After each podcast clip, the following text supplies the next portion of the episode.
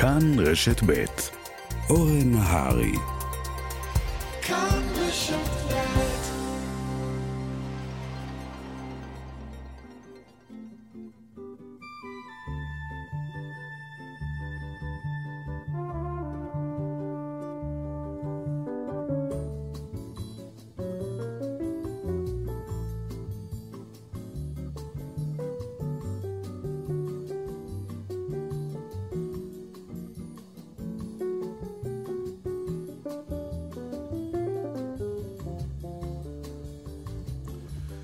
צהריים טובים, שלום רב לכם ולכן, המאזינים והמאזינות. בשעתיים הקרובות נהיה כאן עם שלל נושאים. בשעה הראשונה נדבר על אירופה בהקשר התקופה הנוכחית ויחסי הודו-ישראל באופן כללי, אבל בהחלט גם בהקשר הזמנים האלה. בשעה השנייה, שנה בשעה, אנו ממשיכים את מסענו במאה ה-20 ומגיעים ל-1927, בעולם וגם בארץ ישראל. מבטיחים ומתחייבים לתוכנית מרתקת, כתמיד. מפיקה ועורכת משנה מאיה טלמון הזרזר המעולה. ביצוע טכני אמיר שמואלי המעולה אף הוא, אני אורן נהרי. בואו נתחיל.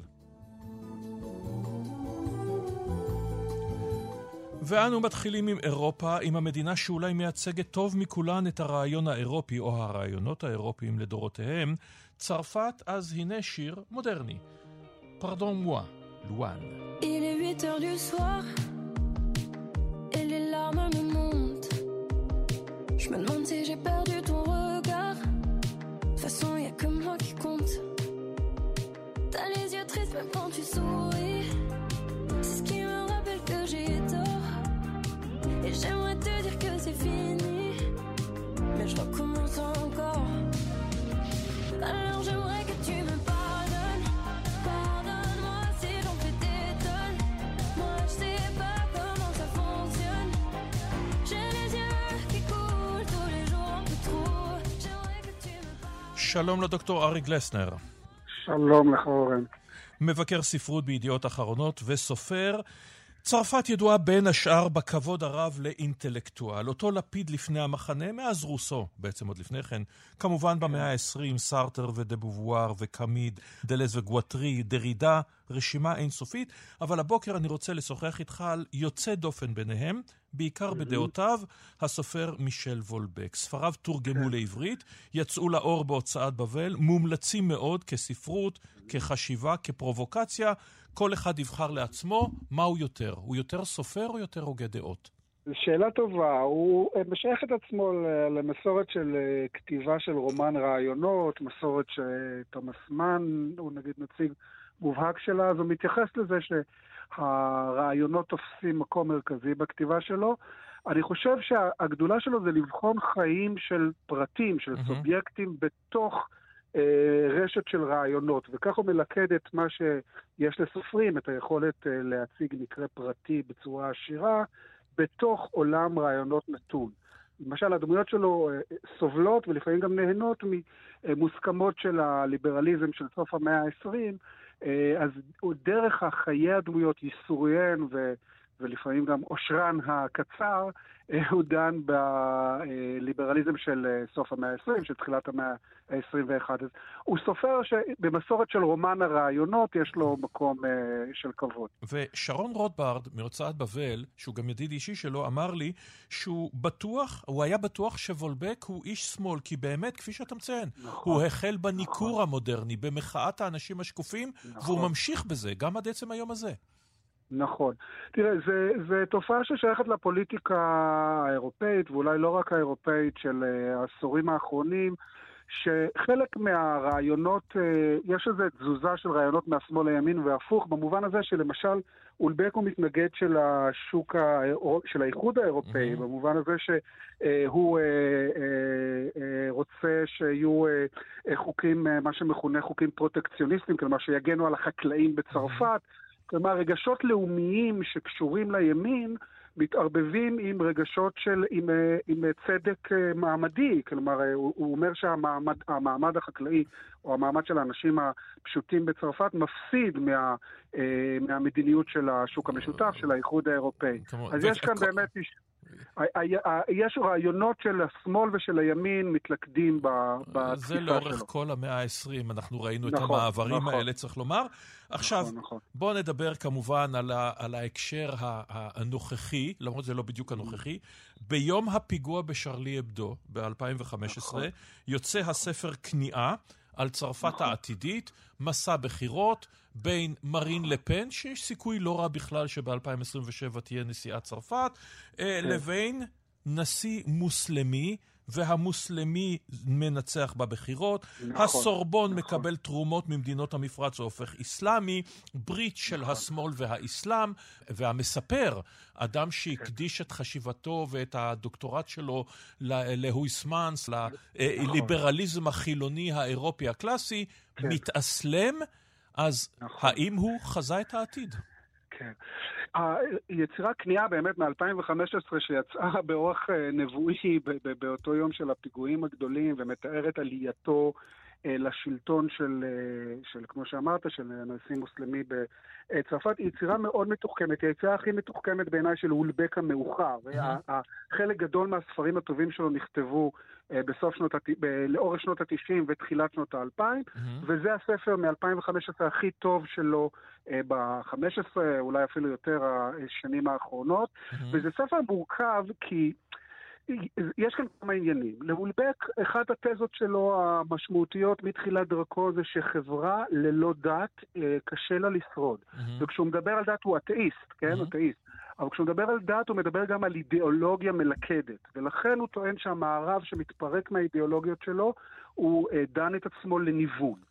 וזה בצרפת משהו... החילונית בהכרה בצרפת מלאה. בצרפת החילונית, כן, כן. הוא הולך כאן בעקבות, יש שושלת צרפתית של הגות אה, של אוגוסט קומט, אחד מאבות הסוציולוגיה מהמאה ה-19, שהוא זה שניסה לייסד דת חילונית, mm-hmm. דת שמאגדת את החברה, הוא הולך כאן בעקבותיו אה, במודע עם פיתוחים אה, מעניינים אה, משלו.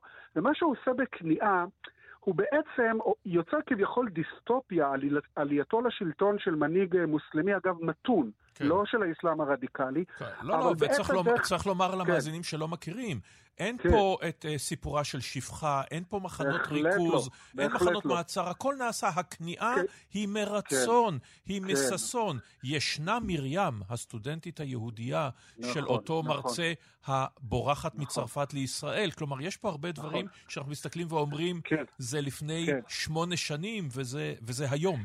כן. אני חושב שהיצירה היא מורכבת בגלל שדרך דווקא עלייתו של מנהיג מוסלמי, הוא דן בתפקיד של הדת בחברה, ושהוא אוהד אותו גם בהקשר הנוצרי, את התפקיד שלו, אבל לזה מתחבר, לאולבק יש עבר אה, אה, ותיק ומר של יחסים עם הקהילה המוסלמית בצרפת, עוד מהרומן של פלטפורמה מ-2001 שמסתיים במתקפת טרור שמתרחשת mm-hmm. בתאילנד, ואז הוא... אה, אה, התראיין ואמר שהאסלאם זה הדת המטופשת ביותר, ותבעו אותו אה, בבתי המשפט בצרפת, והוא זוכה על סמך חופש הביטוי, ולאחר מכן הוא דייק את דבריו ואמר שאני לא אה, מדבר על בני אדם, אני מדבר על רעיונות, mm-hmm. וגם אני לא מדבר על האסלאם, אלא על האסלאם הרדיקלי. זה פרץ שוב בשנה שעברה בעקבות ראיון נרחב שהוא נתן למגזין של הימין הקיצוני, ושוב הוא, הוא, הוא פרסם ממואר לא כל כך ראוי לציון בפני עצמו, לפני חודשיים-שלושה, אה, שבו הוא שוב חוזר על זה. אני לא מדבר על בני אדם אלא על רעיונות, וההתנגדות שלי לאסלאם הקיצוני ולא לאסלאם המתון. בכניעה הוא עושה שימוש במוניטין שלו כמי שמתנגש עם הקהילה המוסלמית, אבל בספר שהוא בכלל לא אנטי-מוסלמי. Mm-hmm. דרך הספר הזה הוא דן ב, ברעיון המרכזי שלו על החשיבות של דת בחברה, של עיקרון מארגן בחברה, ולכן זה ספר מורכב. זה כן. ספר מורכב במובן הזה שזה לא רק תראו איזה מפחיד יהיה. בדיוק. אבל... קשה מאוד כן. לשים את האצבע ולשים כן. עליו תווית אחת החובקת את הכל. בנושא הזה. האם הוא, אבל מה, מה הוא יותר?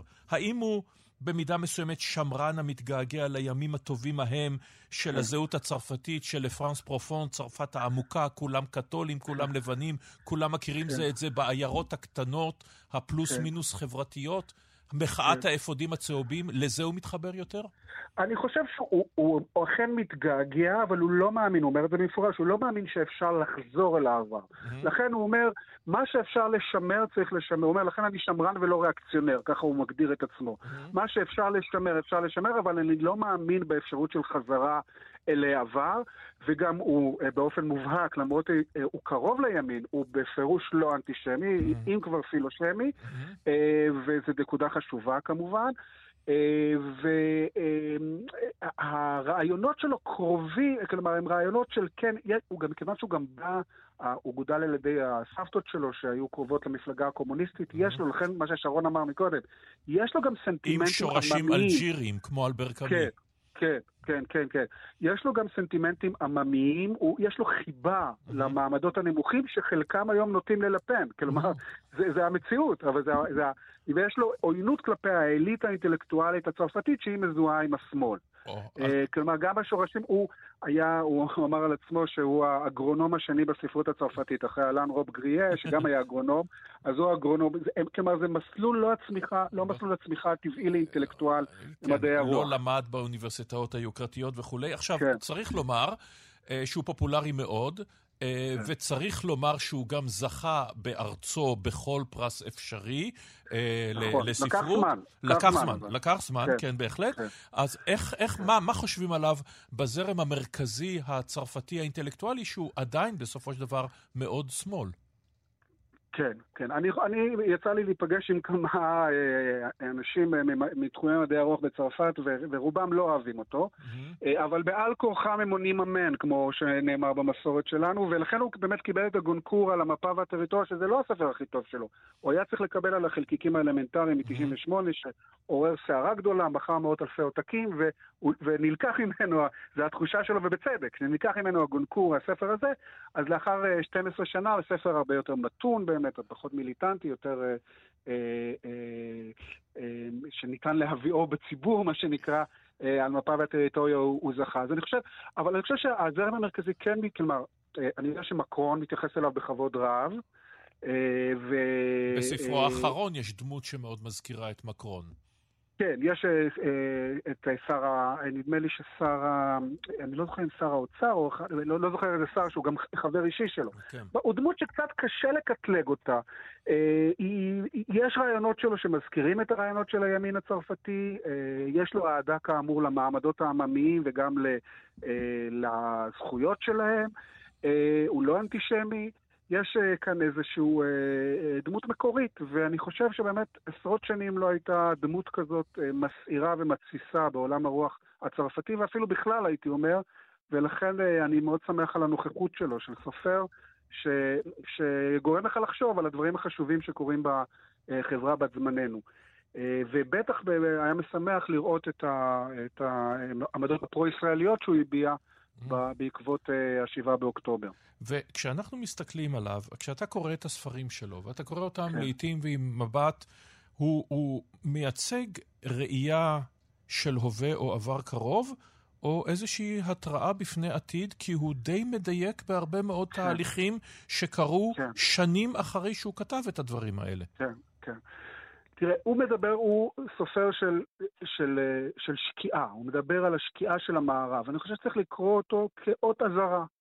אות אזהרה זה לא שבהכרח הנבואות תתגשמנה, אבל אה, כדאי להקשיב לו וכדאי אה, אה, אה, להאזין לו, בגלל שיש לו באמת ראייה ש, ש, כדי למנוע, כדי להימנע מ, מדברים שיכולים לקרות, וגם, אה, אני חושב שהוא גם סופר הוא ממשיך של המורליסטים הצרפתיים הגדולים של המאה ה-17. יש, יש יסוד מאוד מוסרי בכתיבה שלו ובביקורת שלו על התרבות של זמננו, אז כדאי להאזין לדברים שיש לו לומר. תודה רבה לך על הדברים האלה. מרתקת תודה. תמיד. דוקטור ארי גלסנר, רבה. מבקר ספרות בידיעות אחרונות וסופר. עדיין בצרפת, ואת השיחה הבאה גם נקדים בשיר, אבל לא שיר מודרני, בואו נלך אל ההיסטוריה, אל שרל טרנה.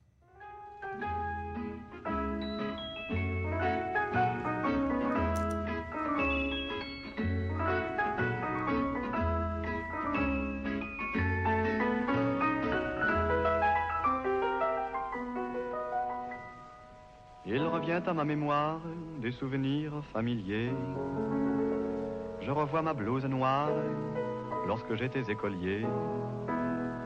Sur le chemin de l'école, je chantais à pleine voix des romances sans paroles, vieilles chansons d'autrefois. Douce France, cher pays de mon enfance, bercé de tendre insouciance, je t'ai gardé dans mon cœur. Mon village, au clocher, aux maisons sages, où les enfants de mon âge ont partagé mon bonheur oui je t'aime. Et je te donne ce poème, oui je t'aime. Dans la joie ou la douleur. Shalom le professeur Safi Handler. שלום אורן, אחרי שארל טרדה אין מה להוסיף, אין מה להגיד. אין מה להגיד, אין מה להגיד, אבל יש מה להגיד. היסטוריון אמנות, קודם כל, אוניברסיטת פנתיאון, הסורבון, פריס, כתובות גדולות מאוד. אז מהימים של שארל טרנה עבר לא מעט זמן, ואירופה השתנתה לחלוטין. ומה שאיש לא דימה אולי בתקופה של טרנה, שאירופה של היום, שצרפת של היום, תהיה במשבר זהות מאוד מאוד גדול, לא כן? תראה, הצרפתים אה, אוהבים לשאול את עצמם הרבה שאלות על צרפת ועל מקומה בעולם. זה משהו מאוד צרפתי במובן הזה. צרפת מאוד חשוב שהפעולה שלה כמדינה, כאומה, תמיד תהיה לה תיבת תהודה שהיא רחבה יותר, שהיא גדולה יותר, האוניברסליות הצרפתית. וברגע שהעולם במשבר, והעולם במשבר, המשבר הצרפתי אולי מחריף, אולי מעמיק, אולי השאלות הן, הן שאלות קשות שמקבלות אה, אה, תיבת תהודה מורכבת עוד יותר, ואולי לפעמים בעיני הצרפתים, ולא רק בעיניהם, גם קצת מדכדכת. אבל תשמע, אה, צרפת, עם כל הכבוד, נכון, במאה ה... ה-18, ה-17, אפילו טיפה בתחילה, ובוודאי בתקופת נפוליאון, אנחנו מדברים על מעצמה, אבל עבר קצת זמן מאז. זאת אומרת, מאז תום מלחמת העולם השנייה, או תחילתה, צרפת היא גדולה מאוד, או גדולה בזירה האירופית, ופחות או יותר ותו לא. האימפריה הקולוניאלית איננה עוד, ההגירה היום היא לכיוון הלא נכון או הנכון, עניין של השקפה, ההשפעה אה, אה, התרבותית והכלכלית בעולם היא של הוולגרים האנגלו-סקסים האלה, דברים השתנו. ללא ספק דברים משנה. יש משפט שמייחסים אותו לפרנסואה מיטרן, הנשיא הצרפתי המיתולוגי, הסוציאליסטי. Mm-hmm. אני לא בטוח שהוא בהחלט נאמר, אבל הוא מייצג משהו, משיב לשאלה שלך, שמיטרן, שהצליח לכהן היחיד שצריך לכהן אחרי המלחמה 14 שנים בתור נשיא, mm-hmm. אמר שצרפת היא גברת קשישה שצריך להביא אותה באיטיות לבית האבות. האם זה נכון? תראה, צרפת עדיין היא מעצמה כלכלית, היא ללא ספק מפנימה את המקום שלה בעולם משתנה, שבו יש אה, מחשבה מחודשת על הממדים שלה. Mm-hmm. היא הצליחה ליישם בצורה מאוד מרשימה את הדוקטרינה של soft power, כוח רך. זאת אומרת, יחסית למשאבים שיש לה, צרפת מצליחה להשמיע קול שהוא נשמע אף יותר מעבר לגבולותיה. במגבלות הז'אנר. ברור. עכשיו, בואו, מעבר לצרפת, האם הרעיון האירופי המודרני, רעיון ש, שנולד בעצם בצרפת, עם אנציקלופדיסטים וכמובן עם המהפכה הצרפתית וכולי, הרעיון ההומני, החילוני, הליברלי, החשיבה אולי הנאיבית על קץ הלאומיות ההרסנית עם ייסוד האיחוד האירופי לשמותיו השונים ולזמניו השונים, האם כל הרעיון הזה, כל האידיאולוגיה שלו, מגיעה אל קיצה? זו שאלה מצוינת. ללא ספק הרעיון הזה שצרפת האמינה בו, ובחלקים מסוימים, ללא ספק בספירות השלטון עדיין מאמינה בו, עומד בפני מבחן מאוד מאוד מאוד מאתגר. בשל שורה של אירועים, ובראש ובראשונה עליית הפופוליזם ברחבי אירופה. האם אה, אה, צרפת, שבחרה בדרך הביניים, ללא ספק מאז מלחמת העולם השנייה, מצליחה יחד עם גרמניה, אולי יחד עם פולין בימים האלו, אה, יחד עם מדינות נוספות, להצליח ולבלום את הפופוליזם שהוביל את אירופה ואת צרפת בתוכו לאסון איום ונורא במלחמת העולם השנייה. וכשאנחנו רואים שבני ברית של פוטין, יש להם מקום נכבד גם בשיח ה... שמתקיים כיום בצרפת, אני מכוון כמובן למרין לפן, אה, צרפת מבינה שההשלכות עליה, אבל גם ההשלכות על אותו פרויקט אירופי שהיא מושקעת בו עד התחתונים, יהיו השלכות אה, הרות גורל. זה דבר אחד שעולה ממשלה פופוליסטית באיטליה או בפולין, זה דבר אחר אם זה יקרה בצרפת. נכון, אבל עדיין, אתה יודע את זה מצוין, שהגלים האלה של פופוליזם למשל מהימין ומהשמאל, אתה יודע, הם גלים שבאים והולכים, ההיסטוריה לא הגיעה אל קיצה.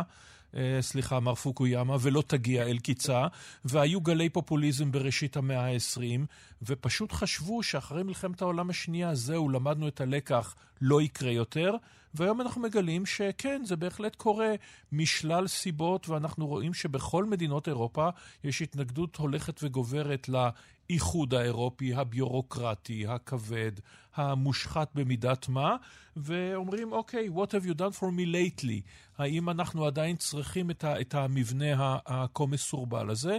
והלאומיות, לא משנה איך נגדיר אותה כרגע, אולי אפילו לא לאומנות, אבל לאומיות, היא לא הולכת לשום מקום.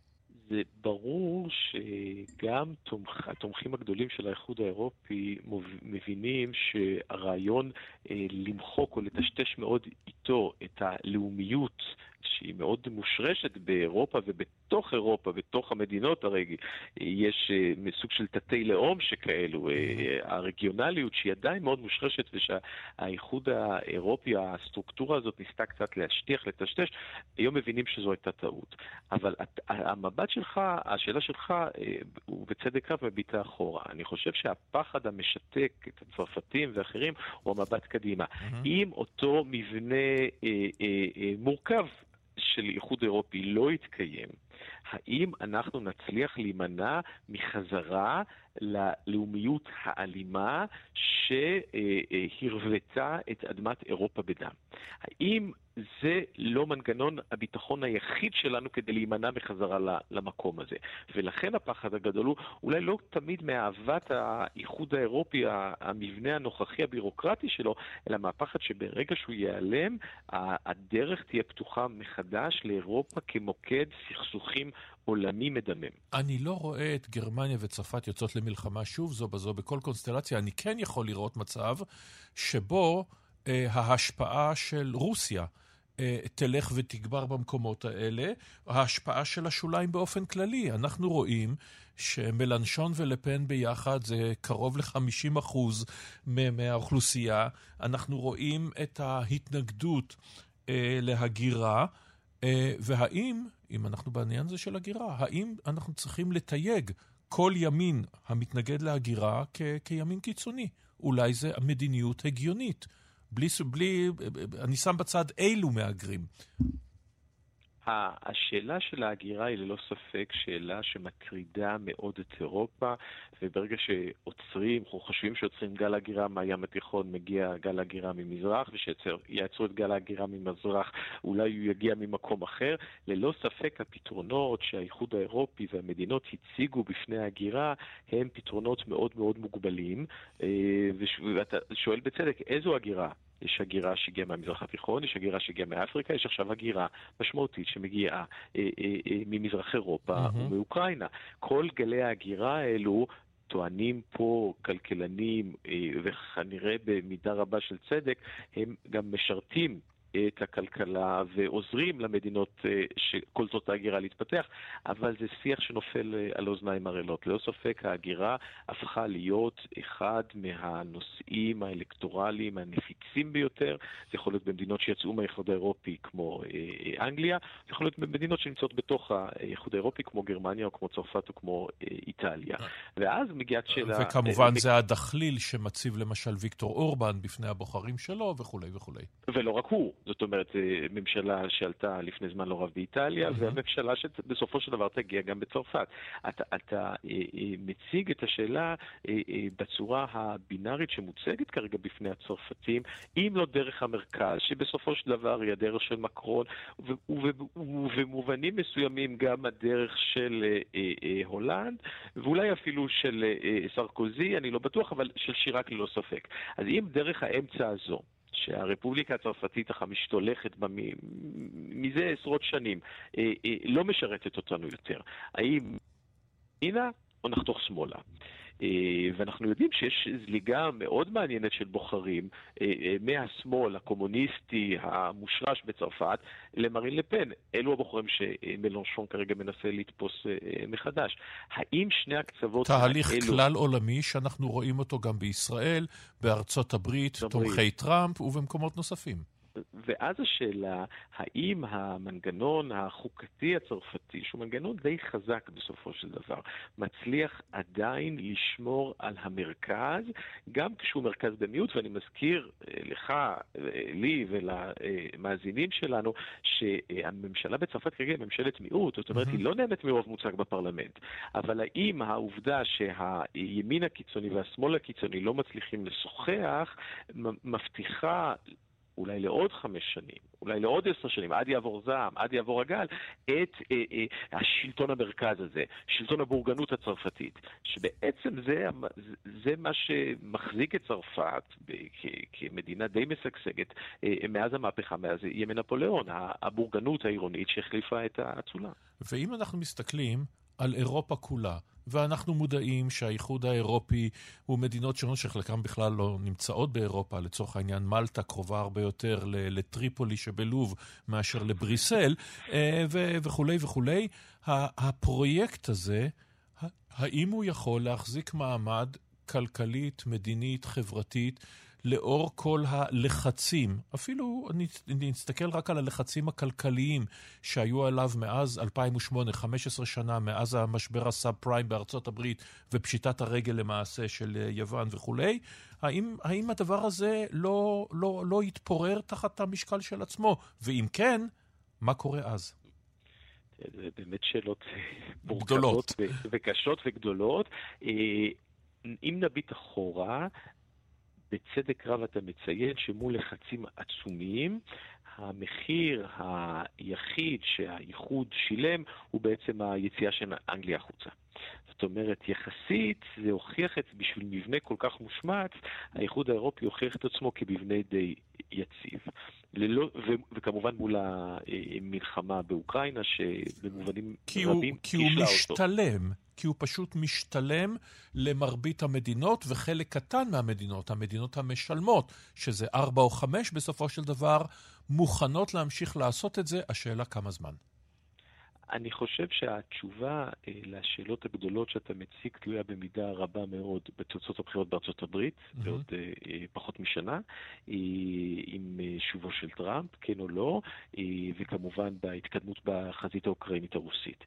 אלו אה, מבט מערבה ומבט מזרחה שישפיעו על תוצאות הבחירות שיגיעו בשנתיים, שלוש הקרובות אה, אה, באירופה, ויבהירו האם מה שמכונה כאן המנוע הגרמני-צרפתי, או הזוג לקופ לפרנקו-אלמו, mm-hmm. מצליח להמשיך ולהחזיק תוך כדי תשלום אה, מחיר משמעותי, אבל עדיין מדובר בכלכלות שהן כלכלות די חזקות בקונטקסט העולמי, האם הוא עדיין מצליח להחזיק על כתפיו את האיחוד האירופי כאיזה סוג של מנגנון שמגן עליו בסופו של דבר אה, אה, מהשפעות הרוסיות ממזרח, ובסופו של דבר מה שהאירופאים מתחילים להפעיל יותר ויותר, גם מהסינים. כמובן. ולסיום, אתה יודע, מעבר באמת חד, בסופו של דבר, כמה פעמים יש את העונג לשוחח עם היסטוריון אמנות, תן לנו, כשהמלחמה תיגמר, כשאולי ננשום שוב, תן לנו איזו המלצה טובה לתערוכה מעולה בפריז. אני אשמח מאוד אה, לעשות את זה. ההמלצה שלי היא המלצה משולשת. אה, בוא, בוא נהיה נדיבים עם עצמנו ועם אחרים. לגמרי. המוזיאון הלובר מציג עד השמונה בינואר את האוסף המרהיב שהגיע מנפולי, אוסף משפחת פרנזה, ששמור בנפולי במוזיאון קפו די מונטה, ובעצם בגרונד גלרי, בגלריה הגדולה, שבמובנים רבים אוסף הציור האיטלקי היפה בעולם, mm-hmm. שתלו בתוכה עוד עשרות יצירות, וטיציאן, ורפאל, ומה לא, פשוט חוויה יוצאת דופן, ואלו החודשים לבקר, כי המוזיאון יחסית ריק, יחסית, הכל יחסי בחיים. המלצה ראשונה. המלצה שנייה במוזיאון אורסה, תערוכה שמוקדשת ל-60 הימים האחרונים בחייו של אה, ואן גוך, שבהם הוא אה, הצהיר מדי יום לפחות ציור אחד. אה, בדחף יציר, יצירתיות, שהיה כמובן רמז מטרים לקראת הסוף הטרגי שלו. תערוכה מדוברת, לפעמים קצת קשה, אבל עדיין מאוד מאוד יפה לראות. המלצה שלישית שתתחבר עם השיר שבו פתחנו, אחרי 30 שנה, הבית של סרש גנסבור, שהפך להיות איזה סוג של מקדש מוזיאון של בתו שרלוט, אה, היא שמרה פשוט על הבית נעול מאז mm-hmm. היום שבו הוא מת, פתחה אותו ברות ורני ברובע השביעי של פריז, איזה סוג של מוזיאום קטן ו... טיפת חמצן ספוג בעשן סיגריות כמובן, כמובן. לאחד מגדולי הזמר הצרפתי ואולי גדולי היוצרים במאה ה-20 בכלל. ואם הזכרת את שרלוט בדיוק אתמול, אבל זה אישי לגמרי ולא רלוונטי, ראיתי סרט עם איוון עטל, השחקן היהודי-צרפתי כן, אה, אה, הנשוי לה. תודה רבה לך על הדברים האלה, פרופסור ספי הנדלר, היסטוריון אומנות, אוניברסיטת פנתיאון, סורבון פריז, לעונג כתמיד. לעונג הוא לי. תודה רבה, אורן. ובמעבר חד מאירופה להודו, והנה השיר, אתם מנחשים איזה שיר כדי להיכנס לאווירה. जैसे धूल उड़ा के सिंग उठा के तुम भी नाचो बाजे चमके ताल ढोल बेटा राजू उड़ के नाचो हीरो से भी तेज कोई कर सके जो बेद नाचो अस्तबल में घोड़े जैसे पाक डोर छोड़ नाचो मिट्टी जो तो रोट मोटा मिर्च खा के ऐसे नाचो हाँ जा छोरे हाँ जा गोरे हाँ जा छोरे नाचो नाचो नाचो नाचो नाचो नाचो वीर नाचो नाचो नाचो नाचो नाचो नाचो नाचो यार नाचो नाचो नाचो नाचो कच्ची कैरी जैसा खट्टा नाचो नाचो नाचो नाचो बिच्छू काटा लागे ऐसा नाचो שלום לדוקטור לורן דגן עמוס. שלום אורן. מומחית למדיניות החוץ והביטחון של הודו.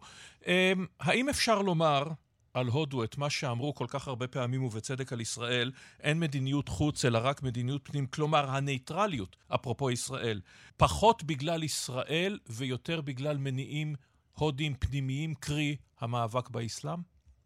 וואי, זה כאילו, שאלת ארבע שאלות בשאלה אחת, אז אני אנסה לפרק את זה. המדיניות החוץ ההודית אה, מושפעת עמוקות בהחלט מגורמי פנים. נכון שזה בכל מדינה, אבל בהודו זה ממש אה, זועק אה, החוצה. רק צריך לסייג את זה, כי מ-2014, עם עלייתו של נרנדרה מודי במפלגת ה-BJP, מפלגה הלאומנית בהודו, אנחנו רואים יותר דווקא התמקדות במדיניות החוץ. זאת אומרת, דווקא המחקרים עליו מראים... וכמובן פניית פרסה לעומת מדיניות אה, מפלגת הקונגרס בשעתו, נזכיר אה, של אה, אינדירה גנדי, למשל, היו יחסים דיפלומטיים עם אש"ף, אבל לא עם ישראל. נכון. נכון, היא הייתה הראשונה להכיר באש"ף כישות פוליטית. אז אתה אמרת פרסה, אבל גם יכול להיות. הרעיון הוא, אבל זה באמת שינוי, זו תפנית מאוד גדולה במדיניות החוץ ההודית, mm-hmm. כי בתקופת הקונגרס הם היו, היה להם כל כך קשה להסתכל החוצה גם אם יסתכלו החוצה, זה היה ממש על השכנות הקרובות. בשנות ה-90 מדברים על לוק mm-hmm. זאת אומרת, להסתכל למזרחה, תראה כאילו את הטרמינולוגיה, וכשמודי מגיע הוא אומר אקט. שים לב, הוא אומר לפעול. זאת אומרת, זה משהו הרבה יותר אפקטיבי, משהו יותר הרבה פעיל. זאת אומרת, יש פה רעיון שההודים לוקחים שליטה על עצמם וגם על מה שקורה במרחב שלהם. ואתה יודע, אם התיאבון אה, בא האוכל, או אם האוכל בא התיאבון, אז מה שקרה שהם גם פרצו כבר החוצה למרחב אה, הים האדום, למפרץ הפרסי, אה, למזרח התיכון, שעבורם זה... זה עדיין המרחב הקרוב מבחינתם. אנחנו מנהלים את השיחה הזאת, לורן, כאשר מודי... מכריז על ביטול האוטונומיה של קשמיר. בית המשפט העליון ההודי אומר, יש לו בהחלט את הסמכות לכך. כלומר, זה סיפוח על מלא של קשמיר נזכיר חבל ששלוש מדינות גובלות בו וטוענות לבעלות עליו, ולשלושתן יש נשק אטומי, כמה מרגיע, הודו, פקיסטן וסין.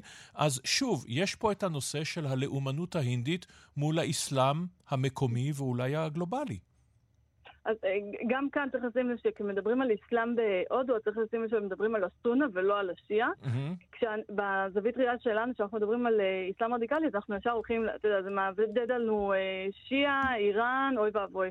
אבל עבור ההודים בכלל מדובר על איום אחר, זה סונה, זה הרבה יותר קריטי עבורם. ואת מכניס לתוך זה באמת את הנשק הגרעיני, mm-hmm. את היריבות שהולכת וגוברת של סין והודו, שסין מספחת את פקיסטן לתוך זה, mm-hmm. שזאת האויבת הקלאסית של הודו, ואתה מקבל את אחד הסכסוכים הקשים ודרך אגב, אני יודעת שזה נשמע לא תקין, אבל באמת המדממים ביותר בהיסטוריה המודרנית. נכון, וצריך לומר שהסונה, אנחנו מסתכלים כרגע על איראן, אבל עם כל הכבוד, הסונה היא זו שהולידה את אל-קאעידה ודאעש, נכון. וגם את חמאס עצמו. עכשיו, תחת מודי, הודו כן. רואה בעצמה מעצמת על, או מעצמה שהולכת בקרוב להיות מעצמת על, כלומר, לא דרגה מתחת ל... נניח ארצות הברית וסין, אלא במעמד שווה? אז זה לא הביטויים המערביים שאנחנו מדברים עליהם. מבחינת מודי, אנחנו, אנחנו ההודים, אני פשוט סיפרתי את עצמי אליהם, זה 1.4 מיליארד איש, מה אכפת להם? אנחנו כבר מעצמה, ולכן צריך להתנהג אלינו בהתאם.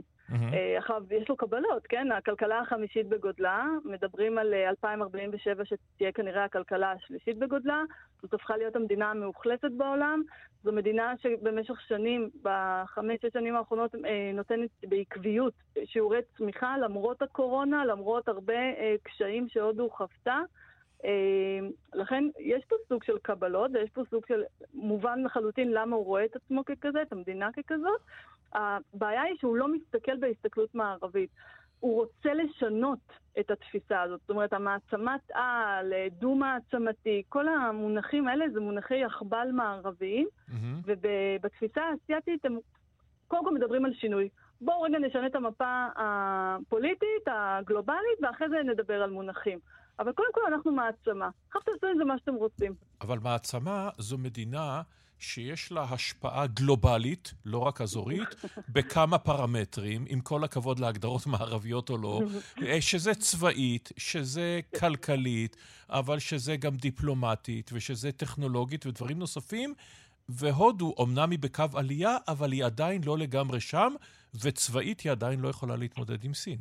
אז אה, צבאית, אה, נכון, אה, ברור לחלוטין שאם מחר פורצת מלחמה צבאית, כנראה לא תקרה, אבל אה, אז לצבא הודו אין את היכולות של הסינים. מצד שני, מ-2014, כאמור מהלטה של מודי, אנחנו רואים מודרניזציה וחימוש mm-hmm. של הצבא ההודי. וזה דווקא מה שמקרב את האמריקאים להודו, כי הם רואים את המודרניזציה שהם עושים שם, אז זה אה, נותן לנו נקודת ערך. דיברת על טכנולוגיה וכלכלה בצדק, אז אמרתי מקודם, כלכלה זו כבר הכלכלה החמישית בגודלה, אי אפשר להתעלם מזה. אנחנו, כשאנחנו מדברים על מעצמה, אנחנו רוצים שמישהו יבוא לאיזשהו סכסוך שיש במזרח התיכון, לא יודעת אם אתה מכיר, ושיבואו ויתערבו ויקחו חסות וירצו לפתור את זה. המדינות האסייתיות, בפרט להודית, אין את ה-DNA הזה, כי מבחינתם סכסוכים כמו שלנו היום זה סכסוך פנימי. שתבין שהם רואים את זה כסכסוך פנימי והם לא מוכנים אה, להתערב בזה. אפרופו מלחמת רוסיה-אוקראינה. עבורם זה נתפס כסכסוך פנימי, לא כמו שאני ואתה רואים את זה סכסוך בינלאומי. אבל יש כאן היבטים קורה? שמשפיעים עליהם. למשל, אבל... תנועת האוניות בים האדום. נכון, נכון. עכשיו, זה קורה בגלל שהם נשלטו על ידי הבריטים והם רוצים עצמאות. עכשיו, בגלל שזה משפיע עליהם בצורה כלכלית, אה, פוליטית וצבאית, כן רואים בה כשחקנית חשובה. ברור שאם אה, היא נפגעת במרחב הים האדום, לשנע פה את האוניות שלה, אז אנחנו אומרים, רגע, יש פה שחקנית שצריך להתייחס אליה. זו שאלה איך מודי יתנהל כאן, ובהחלט אנחנו יכולים לצפות לאיזה שהם שינויים טקטיים. מבחינת האסטרטגיה, הם ימשיכו כמו שהם, להתנהל מול רוסיה, להתנהל מול איראן, להתנהל מול ישראל, זה לא מפריע. Mm-hmm. כי בתפיסה שלהם זה השינוי שהסדר הפוליטי העולמי צריך לעבור. להתנהל מול השחקניות השונות, לא לסכום אפס. ברור. הסיפור הזה נגמר. עכשיו, אנחנו מסתכלים אה, לעיתים, את יודעת, על הדעיכה הבלתי נמנעת של ארה"ב והעלייה הבלתי נמנעת של סין, שעל שניהם צריך להתווכח כמובן, אבל זה נושא לשיחה אחרת. אבל צריך לומר שאחת אולי ההצלחות האמריקניות זה המשיכה של הודו מהמחנה, נקרא לו האנטי-מערבי, לסוג של נייטרליות, אפילו עם אה, אה, התקרבות משמעותית ל... נקרא לזה לכוחות המערביים, או הברית האנטי-סינית, או איך שלא ננסח את זה, אבל בסופו של דבר, הודו היום, מה שלא היה בתחילתה, נוטה יותר מערבה מאשר לברית המועצות, מנוחתה עדן או סין היום. חד משמעית. גם אם יגידו לך אחר נתונים אה, של מכירות של נפט אה, בין רוסיה לבין הודו, ומכירות אמל"ח ודברים כאלה, אנחנו עדיין רואים שלהודו יהיה קשה לעכל את הציר הזה שמתהווה כאן. צפון קוריאה, איראן, רוסיה וסין. אני לא מצליחה לראות איך הודו הולכת אה, יד ביד עם הציר הזה, ומוכנה לעכל החלטות שהם יקבלו. ואומנם אולי זה לא יהיה באופן רשמי ואנחנו לא נשמע הצהרות פומביות, אבל להודים יהיה מאוד קשה ללכת יד ביד. וככל שרוסיה הולכת ונחלשת והסינים יותר ויותר תופסים אחיזה, אה, זה יהווה בעיה מול ההודים. כי אה. הם גם לא, הם לא יוכלו לאכול את המשולש הזה, כי סין היא, היא האיום ייחוס, זה המוקד המרכזי. ועם כל האהבה לרוסים ולתרבות הסובייטית ולתרבות האורתודוקסית הזאת, להודים יהיה מאוד קשה להמשיך ו... לתמרן בין הדברים האלה. אני לא אומרת ניתוק יחסים, צריך לשים לב, mm-hmm. כי היחסים בין הודו לבין רוסיה זה יחסים תרבותיים. זה הולך עוד לימי קטרינה הגדולה.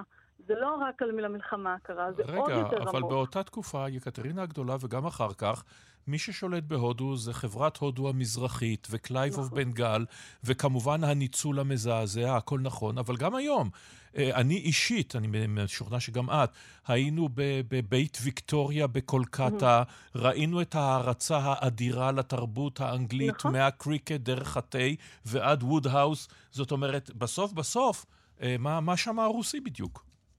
אבל אה, אתה רואה, אין פה סכום אפס. זה אפשר לאהוב ולהעריץ את התרבות אה, האנגלית הזאת, אבל אפשר גם להעריץ את ה... אה, זה עניין של תרבות, זה עניין של מורשות.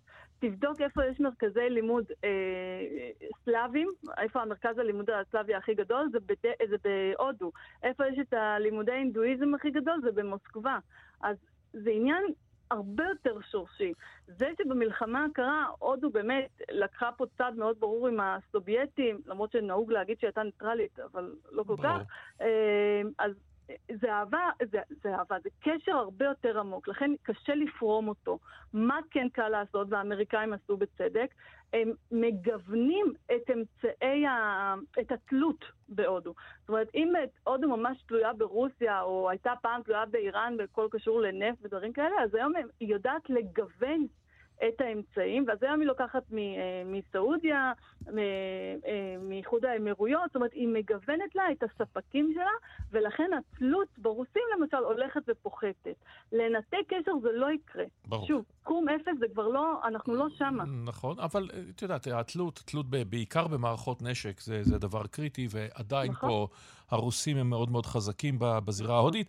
מה יקרה ביום שאחרי, לא שאני רואה את זה קורה בעתיד הקרוב, הוא הולך להיבחר בקלות לעוד חמש שנים, ביום אחרי מודי, האם את חושבת שהודו תמשיך באותו קו? כי מודי בסופו של דבר לקח את מדינת הענק הזאת וסובב אותה אה, לווקטורים חדשים לחלוטין, גם בתחומי הפנים, גם בתחומי החוץ, יכול להיות שהוא רכב על גלים שהחלו לפניו, אבל ברמה העקרונית אנחנו ראינו שינוי מאוד מאוד דרמטי. האם יהיה שינוי מחדש? האם הודו תחזור למה שהייתה פעם? אז יש לי שני, שני דברים להגיד על זה. הבחיר, אמרת שלמודי יהיה מאוד קל להיבחר, אז אני ממשיכה לעקוב אחרי מחירי הבצל. אה, לפני שנה הייתי בהודו, והמקומיים אמרו לי, אז בטח מכל מה שאת חוקרת והכל, תסתכלי על מחירי הבצל, וזה מה שיגיד לך אם אה, מודי מנצח, ולא רק אם מודי מנצח, אלא אם הוא צריך להקים קואליציה או לא. זאת אומרת, הגענו למצב שאוקיי, די ברור שכנראה המפלגה שלו תיבחר, mm-hmm. אבל השאלה האם זה קואליציה. Mm-hmm. פה תימדד ההצלחה שלו. אז זה לסעיף הראשון. לסעיף השני, היחסים, אני אתן פשוט את הדוגמה על ישראל, וזה משליך על הרבה דברים, אוקיי? היחסים עם ישראל היום הם כל כך על השולחן, הם כל כך פומביים, שיהיה קשה להחזיר אותה למצב של תחילת שנות האלפיים, שהיינו מתחת לשולחן, mm-hmm. אם אתה מבין אותי. לכן גם אם מפלגת הקונגרס, שומו שמיים, תעלה לשלטון, גם להם יהיה כבר קשה לחזור אחורה. מה כן יכול להיות, וזה משהו שאנחנו לא כל כך נאהב, זה סטטוס קוו. סטטוס קוו יראה לנו שאנחנו נמצאים באיזשהו מצב קיפאון, אנחנו לא יכולים לזוז קדימה אחורה, וזה בעייתי. אה, כמו בנישואים, אם אתה תקוע, זהו, אין לך לאן ללכת. אבל אם, אה, ככל שמודי, מפלגת ה-BJP, תמשיך לשלוט, אז אנחנו נראה איזושהי התקדמות. שגם על זה צריך לעבוד, כן? אסור להיות פה שאננים, ופה אני מדברת דווקא לאוזן הישראלית.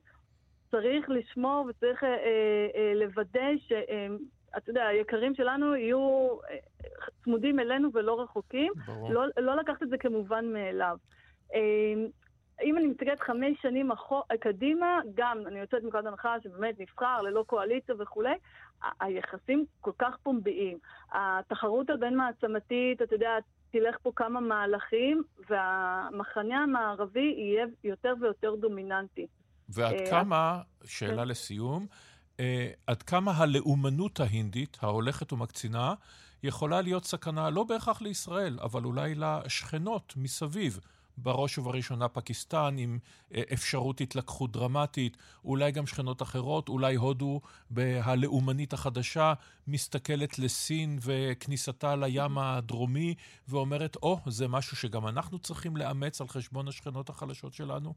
אז זה מאוד מורכב לענות על השאלה הזאת, כי מי שמנתחים את הודו לעומק יודעים שצריך קודם כל לראות מה הלאומנות תעשה לחברה ההודית. Mm-hmm. לאן זה ילך? אה, יש דיבורים על מלחמת אזרחים, אתה יודע, יש צפי כזה, יש צפי שמדבר על כל מיני סצנריו אה, שונים של מה מגמת ההתחזקות של הלאומנות תעשה. זאת אומרת, זה כל כך פנימי, שאנחנו מתקשים, אני בכל אופן מתקשה לראות איך זה יקרין החוצה. אני צריכה לראות קודם כל את ההשלכות של הפנים. זה מחזיר כן. אותנו לתחילת השיחה. שאנחנו זוכרים שמדובר ב... תת-יבשת ענקית, עם בדיוק. למעשה עמים שונים ושפות שונות, חלוקה בין צפון לדרום, הינדים ומוסלמים, ובתוך ההינדים, עם כל הקסטות, שלא נצליח להיכנס לזה בשיחה נכון. הזאת, אבל בפעם אחרת. תודה רבה לך על הדברים האלה. הדוקטור לורן דגן עמוס, מומחית למדיניות החוץ והביטחון של הודו. נמסטה.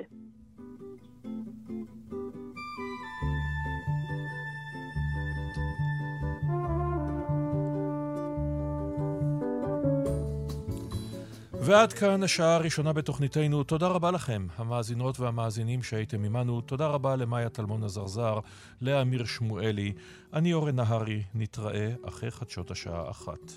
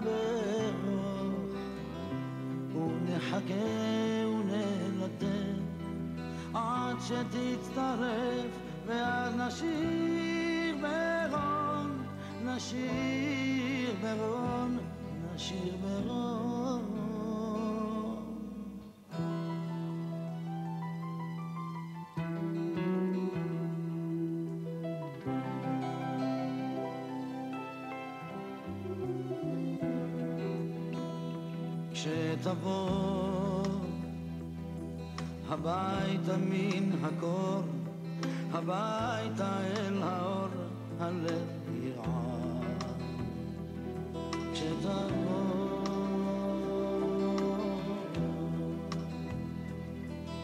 מבעד לדמעות, תבחין באותיות, לחופש נולד.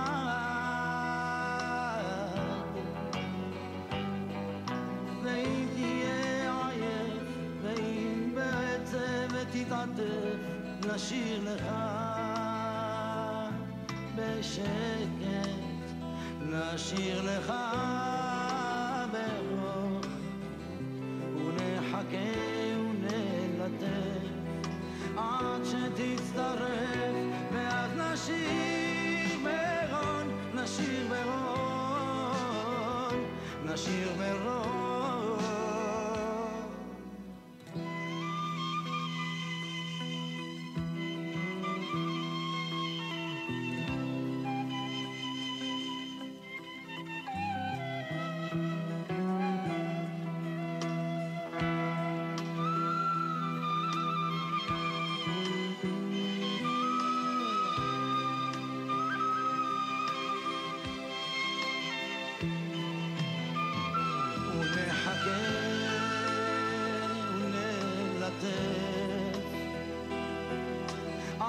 שתצטרף, ואז נשיר ברון, נשיר ברון.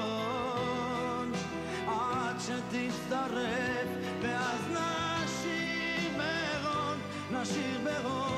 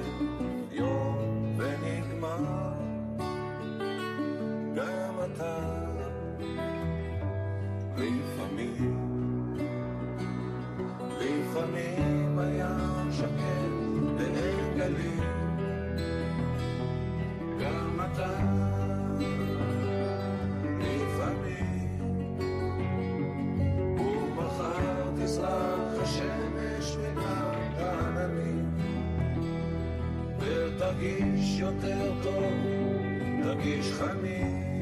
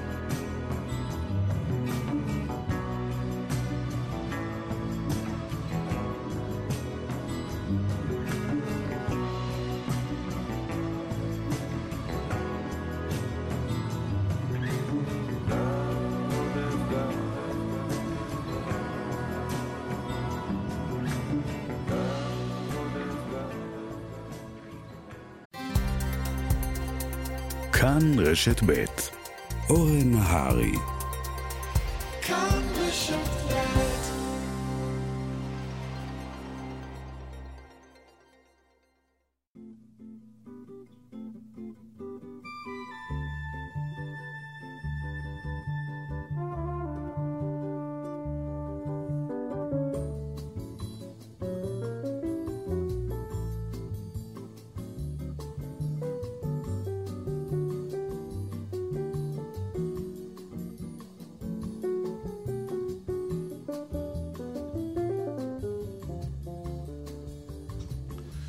שלום רב לכם, המאזינות והמאזינים. תודה רבה ששבתם אלינו או הצטרפתם אלינו אל התוכנית, מפיקה ועורכת משנה כתמיד מאיה טלמון עזרזר, על הביצוע הטכני אמיר שמואלי, אני אורן נהרי.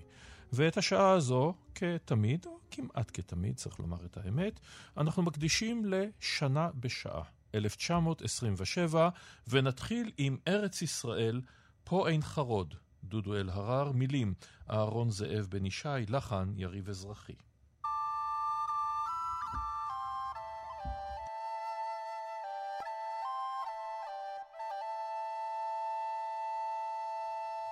טיילתי בעמק במקל נוד, באתי אל כפר, הוא אין חרוד. לא אלך עוד הלאה, פה אעמוד, פה טוב לגור, פה טוב לעבוד. לא אלך עוד הלאה,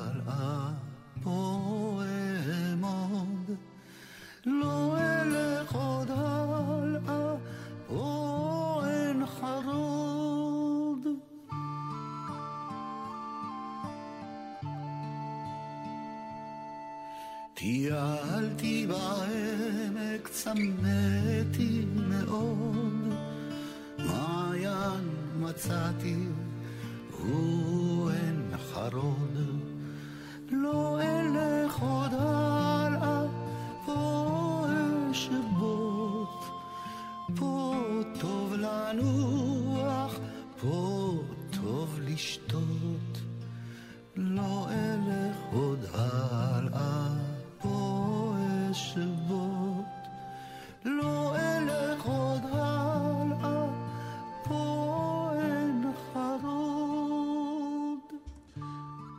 שלום לפרופסור אביבה חלמיש. שלום וברכה. היסטוריונית מהאוניברסיטה הפתוחה, חוקרת תולדות הציונות, היישוב, מדינת ישראל, כולל תולדות התנועה הקיבוצית, מחברת הביוגרפיה של מאיר יערי, מנהיג השומר הצעיר, אז ב-1927 נוסדים גם תנועת הקיבוץ הארצי, גם תנועת הקיבוץ המאוחד, הקיבוץ הארצי, השומר הצעיר, קיבוץ, הקיבוצים כבר היו קודם, כמובן בראשם בית אלפא, הקיבוץ המאוחד עין חרוד. עכשיו, שני הפלגים האלה, שניהם באותה עת מעריצים את סטלין ואת ברית המועצות, התפיסות האידיאולוגיות באמת כל כך קרובות, למה שתי תנועות שונות? קודם כל, ההערצה לסטלין ולברית המועצות זה משהו שהתפתח אה, אולי קצת מאוחר יותר. כן. והייתי רוצה שנשים את הדברים דווקא בהקשר הארץ-ישראלי. אה, כאן מדובר בהתארגנות של תנועות של קיבוצים שכבר היו קיימים. מהמם. כלומר, קורה כאן דבר מעניין, אה, ואנחנו צריכים לזכור שהייתה תנועה קיבוצית נוספת, איחוד הקבוצות. מהמם. אבל ראשית נוצרה הקבוצה, לאחר מכן נוצר הקיבוץ בסגנון של קיבוץ עין חרוד, שהשיר המקסים הזה שמענו עליו, ולאחר מכן המודל של הקיבוץ הארצי. ההבדל, הבדל. ההבדל הפנימי בין דגניה לבין עין חרוד, בין הקיבוץ הקטן לבין הקבוצה הגדולה? דגניה היא מטרה בפני עצמה, היא לא אמצעי להגשמת מטרות, נגיד, לאומיות ואחרות. והקבוצה אמורה להיות קבוצה קטנה ואינטימית, שהחברים מכירים היטב זה את זה. לאחר מכן התפתח הקיבוץ, מה שנקרא הקיבוץ הגדול, הגדל והפתוח. בסגנון של עין חרוד, ובסופו של דבר הקיבוץ המאוחד, והקיבוצים של הקיבוץ הארצי הם מעין סינתזה, כלומר, הקיבוץ אמור להיות גדול דיו כדי לקיים את עצמו מבחינה כלכלית, מבחינה חברתית, תרבותית, וגם להיות מסוגל למלא משימות לאומיות. הקיבוץ המאוחד שם דגש רב עוד יותר על משימות לאומיות וחברתיות, הייתי אומרת, מחוץ לגדר, לגדר הקיבוץ. כלומר, אם אנחנו רוצים לעבוד על הציר, האם הקיבוץ הוא אמצעי או מטרה, אז הקבוצה היא בראש ובראשונה מטרה, mm-hmm. הקיבוץ המאוחד הוא בראש ובראשונה אמצעי, והקיבוץ הארצי הוא סינתזה של, ה, של שני הדברים הללו. עכשיו, ב-1927 היו אה, בעצם אה, ארבעה קיבוצים של השומר הצעיר, וזה מעניין שהזכרת את בית אלפא, ודווקא בית אלפא, שהוא הקיבוץ הראשון של השומר הצעיר, לא, הצ... לא הצטרף בהתחלה אה, לקיבוץ הארצי מסיבות פוליטיות. Mm-hmm. וזה אחד ההבדלים בין הקיבוץ הארצי לבין הקיבוץ המאוחד. כי הקיבוץ הארצי היה תנועה קיבוצית, mm-hmm. אבל לא מפלגה, תנועה פוליטית ששררה בקולקטיביות רעיונית, כלומר... אבל לימים לראות... הייתה מפלגה, הייתה מפ"ם. השומר הצעיר הפך להיות מפלגה רק ב-1946. ברור, ברור, כן. כלומר, כל השנים שמהקמת הקיבוץ הארצי, כמעט עד הקמת המדינה, הם היו אה, זרם פוליטי, אבל לא ברור. לא מפלגה. אבל מאוחדים בקולקטיביות רעיונית. אפשר להתווכח כמה שרוצים, ברגע שמתקבלת החלטה, כולם צריכים להתיישר. Mm-hmm. הקיבוץ המאוחד היה יותר פלורליסטי ופתוח. בגלל זה היה... לימים כמובן התפלג בפילוג הידוע. זהו, אז הוא היה באופן מקורי אה, משוייך או בתחושת אה, קשר עם אחדות העבודה, ולאחר מכן מפא"י, אבל היו בו חברים גם ממפלגות אחרות, דבר שבסופו של דבר, בראשית שנות החמישים, הביא לפילוג בתוך הקיבוץ המאוחד.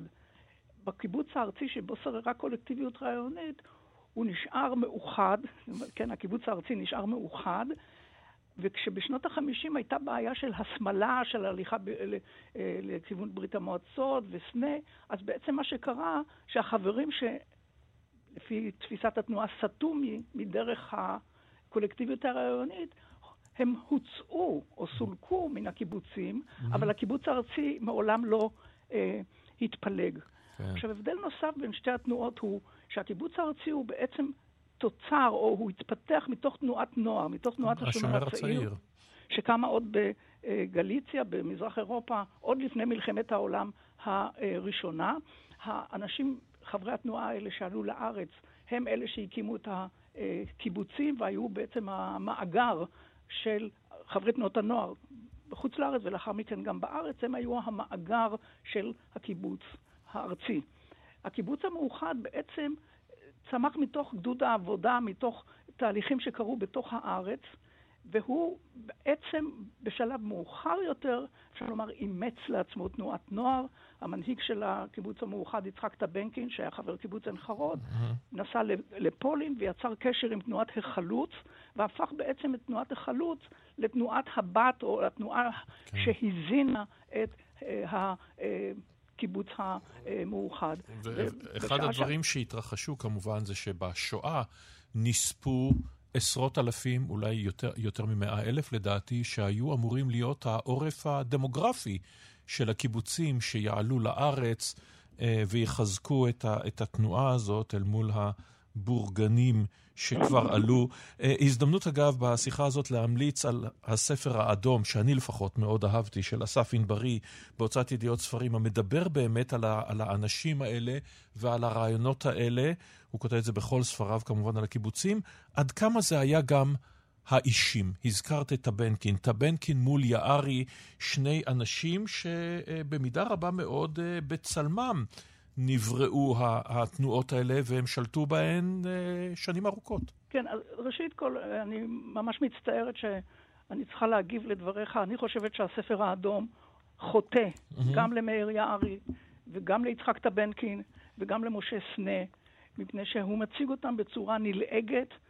ולא מאיר את, אה, באמת את, ה, את גודל המעשה שלהם, כמובן עם ביקורת שכל מנהיג ראוי לה, ולכן אני חושבת שעדיף לקרוא את הביוגרפיות גם של טבנקין וגם של יערי. זה לא סותר.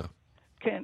בכל אופן, ה, אה, עין חרוד וטבנקין הם, ה, הייתי אומרת, ה, המכה mm-hmm. של הקיבוץ המאוחד. בשעה שבשומר הצעיר, המנהיג, בעצם בשומר הצעיר הייתה מנהיגות אה, כפולה, מנהיגות אה, אה, קולקטיבית. היה, אה, שנקרא המנהיגות ההיסטורית, מאיר יערי מקיבוץ מרחביה, ולצידו יעקב חזן מקיבוץ משמר העמק. ובמידה רבה המנהיגים הללו היו בראש ובראשונה מנהיגים של התנועה, של הקיבוץ mm-hmm. ושל תנועת הנוער, והם פחות היו אה, מכוונים להנהגה במישור הלאומי. ואם אנחנו נכנסים לתוך תקופת המדינה, אף אחד מהם מעולם לא שימש כשר. Mm-hmm. גם בשנים שהמפלגות הללו היו אה, בקואליציה. כלומר, הקיבוץ ראה את עצמו בראש ובראשונה כמסגרת חברתית, כמסגרת מגשימה של התיישבות ותרומה אה, לכל המערכות שבתקופת היישוב. הצבאיות כמובן, עם הפלמ"ח וכולי. ב- בוודאי. ואפשר לומר, אה, פרופסור חלמי, שתקופת השיא של התנועה הקיבוצית הייתה בעצם עד הקמת המדינה ומעט, ומעט אחריה, ואז במידה מסוימת הם השלימו את המשימה ההיסטורית הראשונית שלהם? כיום כן, מנסים אני, להמציא אני, את עצמם מחדש, כמובן. אני חושבת שבאופן כללי ההגדרה הזאת היא נכונה. ב-1947-8, עם הקמת המדינה, הקיבוץ קודם כל הגיע לשיא מבחינת משקלו באוכלוסייה. בסך הכל הקיבוץ הוא אה, תמיד היה מיעוט קטן. המק... המקסימום שהוא היה זה 7% מכלל האוכלוסייה היהודית אה, בארץ ישראל, כן. אבל מובן שהתרומה שלו בתחומי החברה, הכלכלה, הביטחון, הייתה מעל ומעבר למשקלו הדמוגרפי. לאחר קום המדינה, עם העלייה הגדולה שהקיבוץ לא מסוגל היה להשתלב בקליטה שלה, בין היתר בגלל הממדים הדמוגרפיים שלו וגם בגלל האופי של התנועה הקיבוצית, בעצם מה שקרה לאחר קום המדינה, שבמשימה אולי המרכזית של המדינה בשנותיה הראשונות, שזה קליטת העלייה, mm-hmm. הקיבוץ לא יכול היה אה, לתרום אה, את חלקו כפי שהוא תרם בעבר. Mm-hmm. יחד עם זה, הוא המשיך לתרום את חלקו, ובימים האלה זה ראוי במיוחד לציין, כמובן. אה, בתחום הביטחוני, גם מבחינת התגייסות החברים שלו לכוחות הביטחון, שגם היו מעל ומעבר למשקלו הדמוגרפי, וגם הנוכחות שלו. כן. בכל שטחי ארץ ישראל, ולאחר מכן של מדינת ישראל, באזורי הספר, באזורים שצריך היה ליישב.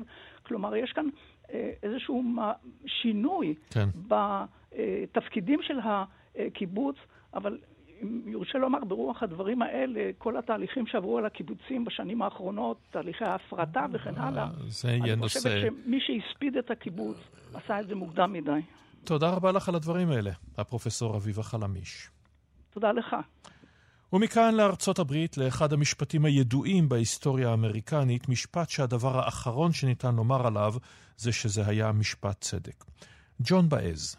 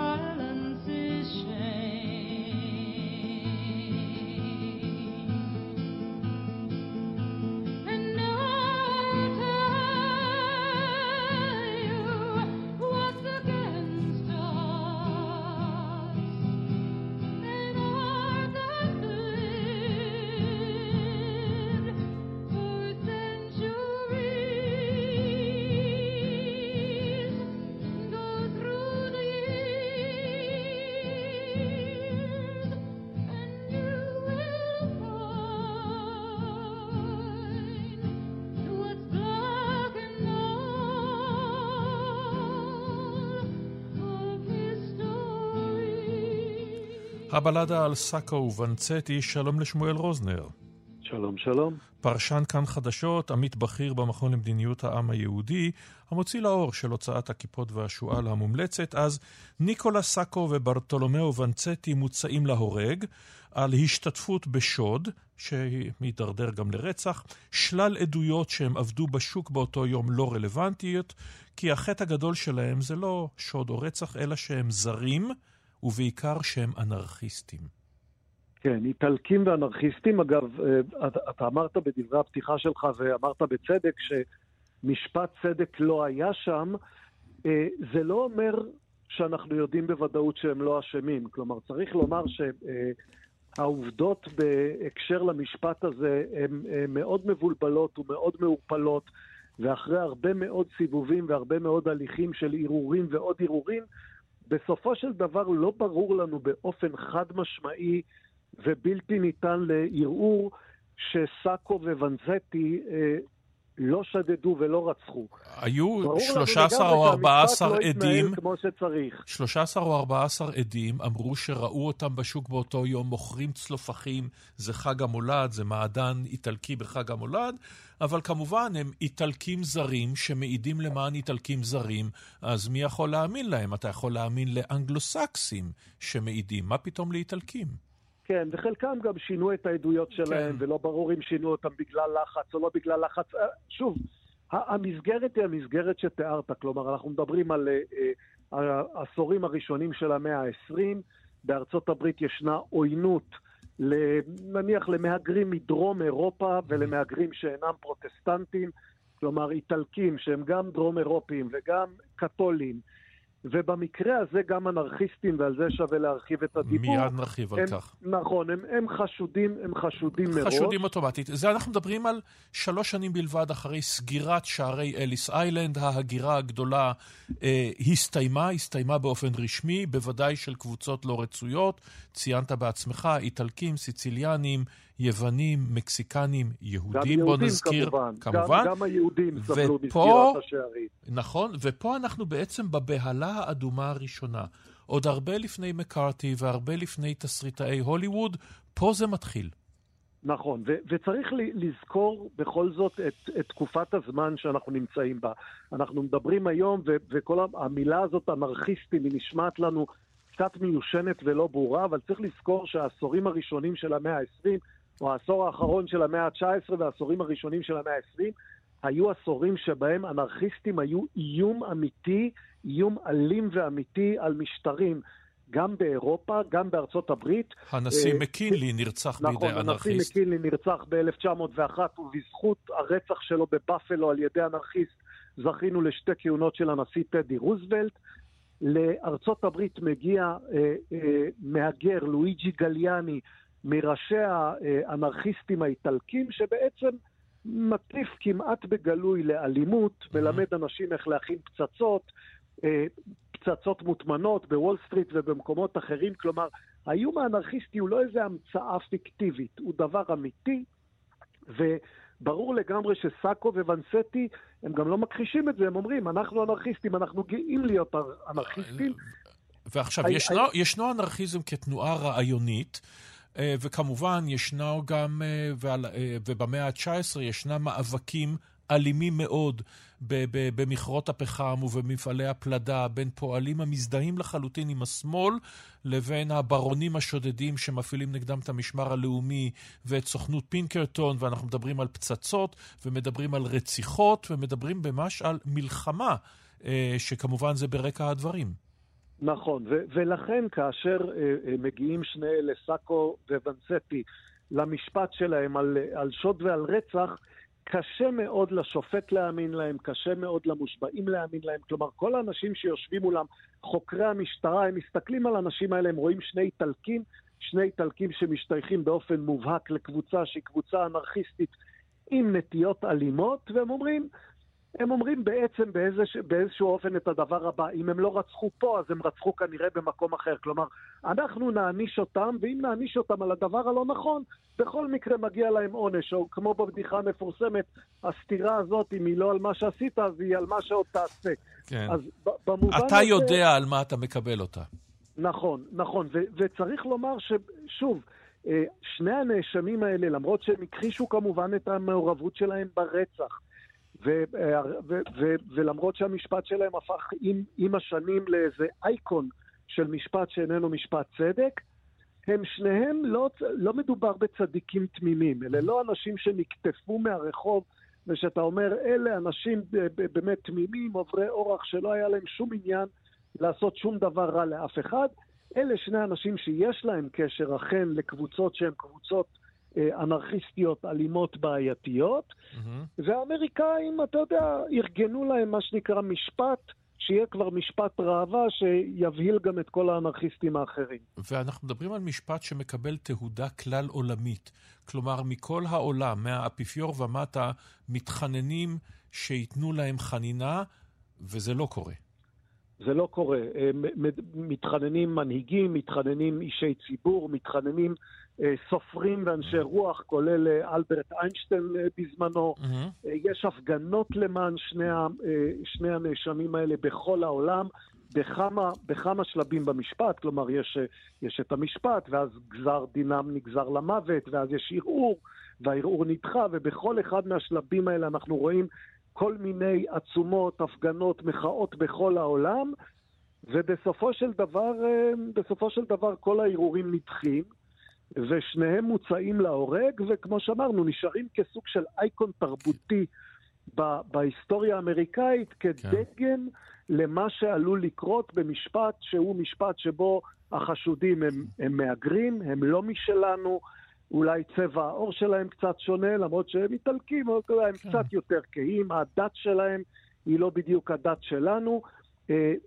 זה בוודאי לא היה משפט שהאמריקאים ירצו להתגאות בו. כן, והאידיאולוגיה שלהם האמת ונוסיף, אחת מהערות השוליים המרתקות, זה שהחל מסע נקמה כנגד מי שהיו מעורבים במשפט, כשהשופט, אחרי ניסיון לפוצץ את ביתו, עבר לגור במועדון שלו עד סוף ימיו.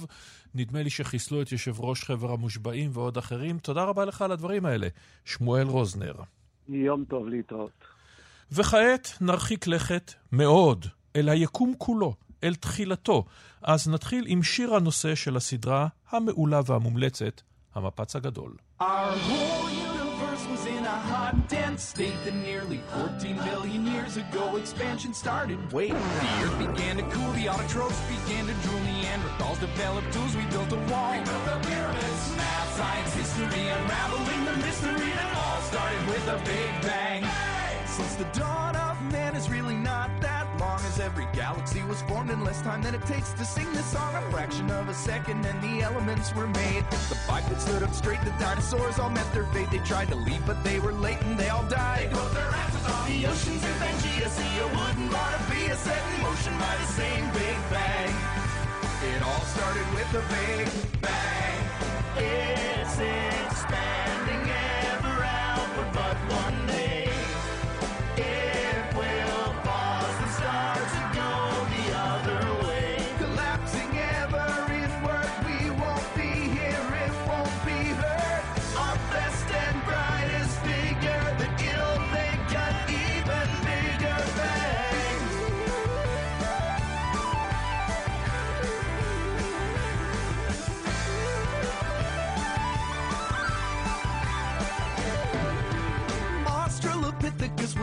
have been sick of us debating how we're here, they're catching deer. We're catching viruses. Religion or astronomy. Carter, Deuteronomy. It all started with the Big Bang.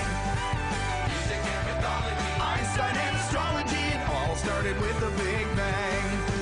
It all started with the Big Bang.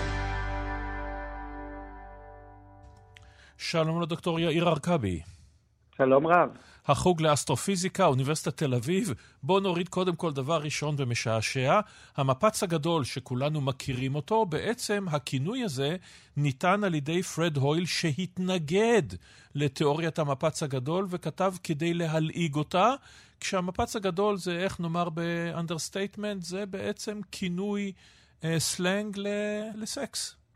כן, הוא בתוכנית רדיו ב-BBC, האמת, אה, אה, הכניס את המושג הזה, טבע את המושג הזה כגנאי לתיאוריה שהוא התנגד לה, הוא חשב שהיא לא נכונה. אה, אבל מאז אה, למדנו שאין דבר כזה פרסום רע. מסתבר. אז אנחנו בשנת 1927, האסטרונום הבלגי, שהוא גם כומר ישועי, ז'ורג' למטר, מציג גרסה ראשונה של מה שייוודע לימים כתיאוריית המפץ הגדול, מה בעצם הוא אומר. נכון, אז ב-1927 הוא פרסם מאמר בצרפתית באיזה ז'ורנל מאוד לא מוכר בבלגיה, שהוא לקח את המשוואות של איינשטיין, של תורת היחסות הכללית, שבעצם אומרות איך עובד המרחב, ואיך עובד המרחב עם חומר ועם כבידה, והציע פתרון למשוואות האלה שבהם היקום מתרחב, שבהם היקום גדל. אה, זה, זה היה משהו אחד משמעותי שהוא עשה ב-1927, ובאותו מאמר קצרצר הוא גם אמר שזה יכול להסביר תצפיות שנעשו כמה שנים קודם לכן, שהראו שבעצם כל הגלקסיות סביבנו, או רוב הגלקסיות סביבנו, מתרחקות מאיתנו. זה התצפיות של ארתור אדינגטון המפורסמות ב-1919? לא, לא, ארתור אדינגטון אושש את התיאוריה של איינשטיין, okay. כן. תצפיות על ליקוי חמה, mm-hmm. שהראות שהאור, שהכבידה מעקמת את המרחב. מעקמת את האור, כן. כן, כן, אבל אחרי זה היו מדידות של בעצם מהירות התרחקות של גלקסיות מאיתנו, mm-hmm. ונמצא שכמעט כולן מתרחקות מאיתנו. אה, שזה היה נראה קצת מוזר. אה, ולמד... בשלב הזה כבר אותו. יודעים שיש יותר מגלקסיה אחת, שביל החלב? אז זה עדיין היה בדיון, כי עדיין לא ידעו אם, קראו להם ערפיליות, mm-hmm. לא ידעו אם הם חלק מהגלקסיה שלנו, או אם הם גלקסיות נפרדות בפני עצמן, זה, זה התבהר אחר כך, במיוחד על ידי האבל, mm-hmm. שהצליח למדוד בצורה מדויקת את המרחקים לאותן ערפיליות, ולהבין שאלה בעצם גלקסיות שלמות בפני עצמן. מיד נגיע אליו. עכשיו, בעצם, למטרה, לכאורה יש פה איזו סתירה מסוימת, הוא כומר ישועי, הוא, הוא אדם מאמין, קתולי, הכל, והוא אסטרופיזיקאי, אבל בעצם אפשר לבוא ולטעון, בעיני אנשים מאמינים, שמה שהוא אומר זה בעצם ויהי אור. ויאמר אלוהים ויהי אור, ויהי אור. בריאת היקום נכון. בשבריר שנייה. נכון, ו- ואני לא... כנראה שהיו אנשים אז כבר שהיו סקפטיים מהרעיון שלו, שאמרו, טוב, הוא כומר, הוא מחפש לאלץ את חוקי הטבע והפיזיקה להתאים לאיזושהי תמונת בריאה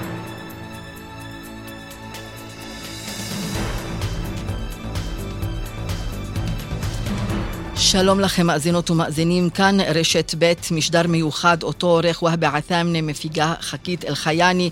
על הביצוע הטכני רמי פליקס באולפן אימאן קאסם סלימאן. נביא לכם את תוצאות התחקיר הראשוני על הטרגדיה אתמול שבה נורו בשוגג למוות שלושה חטופים ישראלים. גם את עמדת פורום משפחות החטופים והנעדרים שדנים בשעה זו לגבי צעדיהם והדרישות שלהן. ובחורה שבנגב מובא למנוחות בשעה זו סאמר טלאלקה, אחד משלושת החטופים. אז אנחנו תחילה אלייך, פרשניתנו לענייני צבא. כרמלה מנשה. שלום לך, כרמלה. שלום, הטרגדיה הרבה יותר גדולה. שלושת החטופים שנורו אתמול בשוגג על ידי כוח צה"ל צעדו לעבר הלוחמים עם דגל לבן לאחר ששניים נורו, אחד מהם צעק הצילו ונורה למוות. בצה"ל סיימו תחקיר ראשוני על הטרגדיה הזאת שבה נורו בשוגג למוות שלושת החטופים הישראלים, יותם מחיים, אלון שמריז וסאמר טלאלקה במהלך פעילות כוחות צה"ל בשג'אעיה. בתחקיר שנערך בפיקוד הדרום התברר כי כוח צה"ל מגדוד 17, שהיה במבנה בין כמה קומות, לוחם שעמד בתצפית, זיהה לדבריו שלושה חשודים ללא חולצה. אחד מהם החזיק ביד דגל לבן, בד לבן על מקל. למרות זאת הלוחם בעמדה, שהיה בטוח שמדובר במחבל, ירה לעבר השלושה והכריז בקשר מחבלים.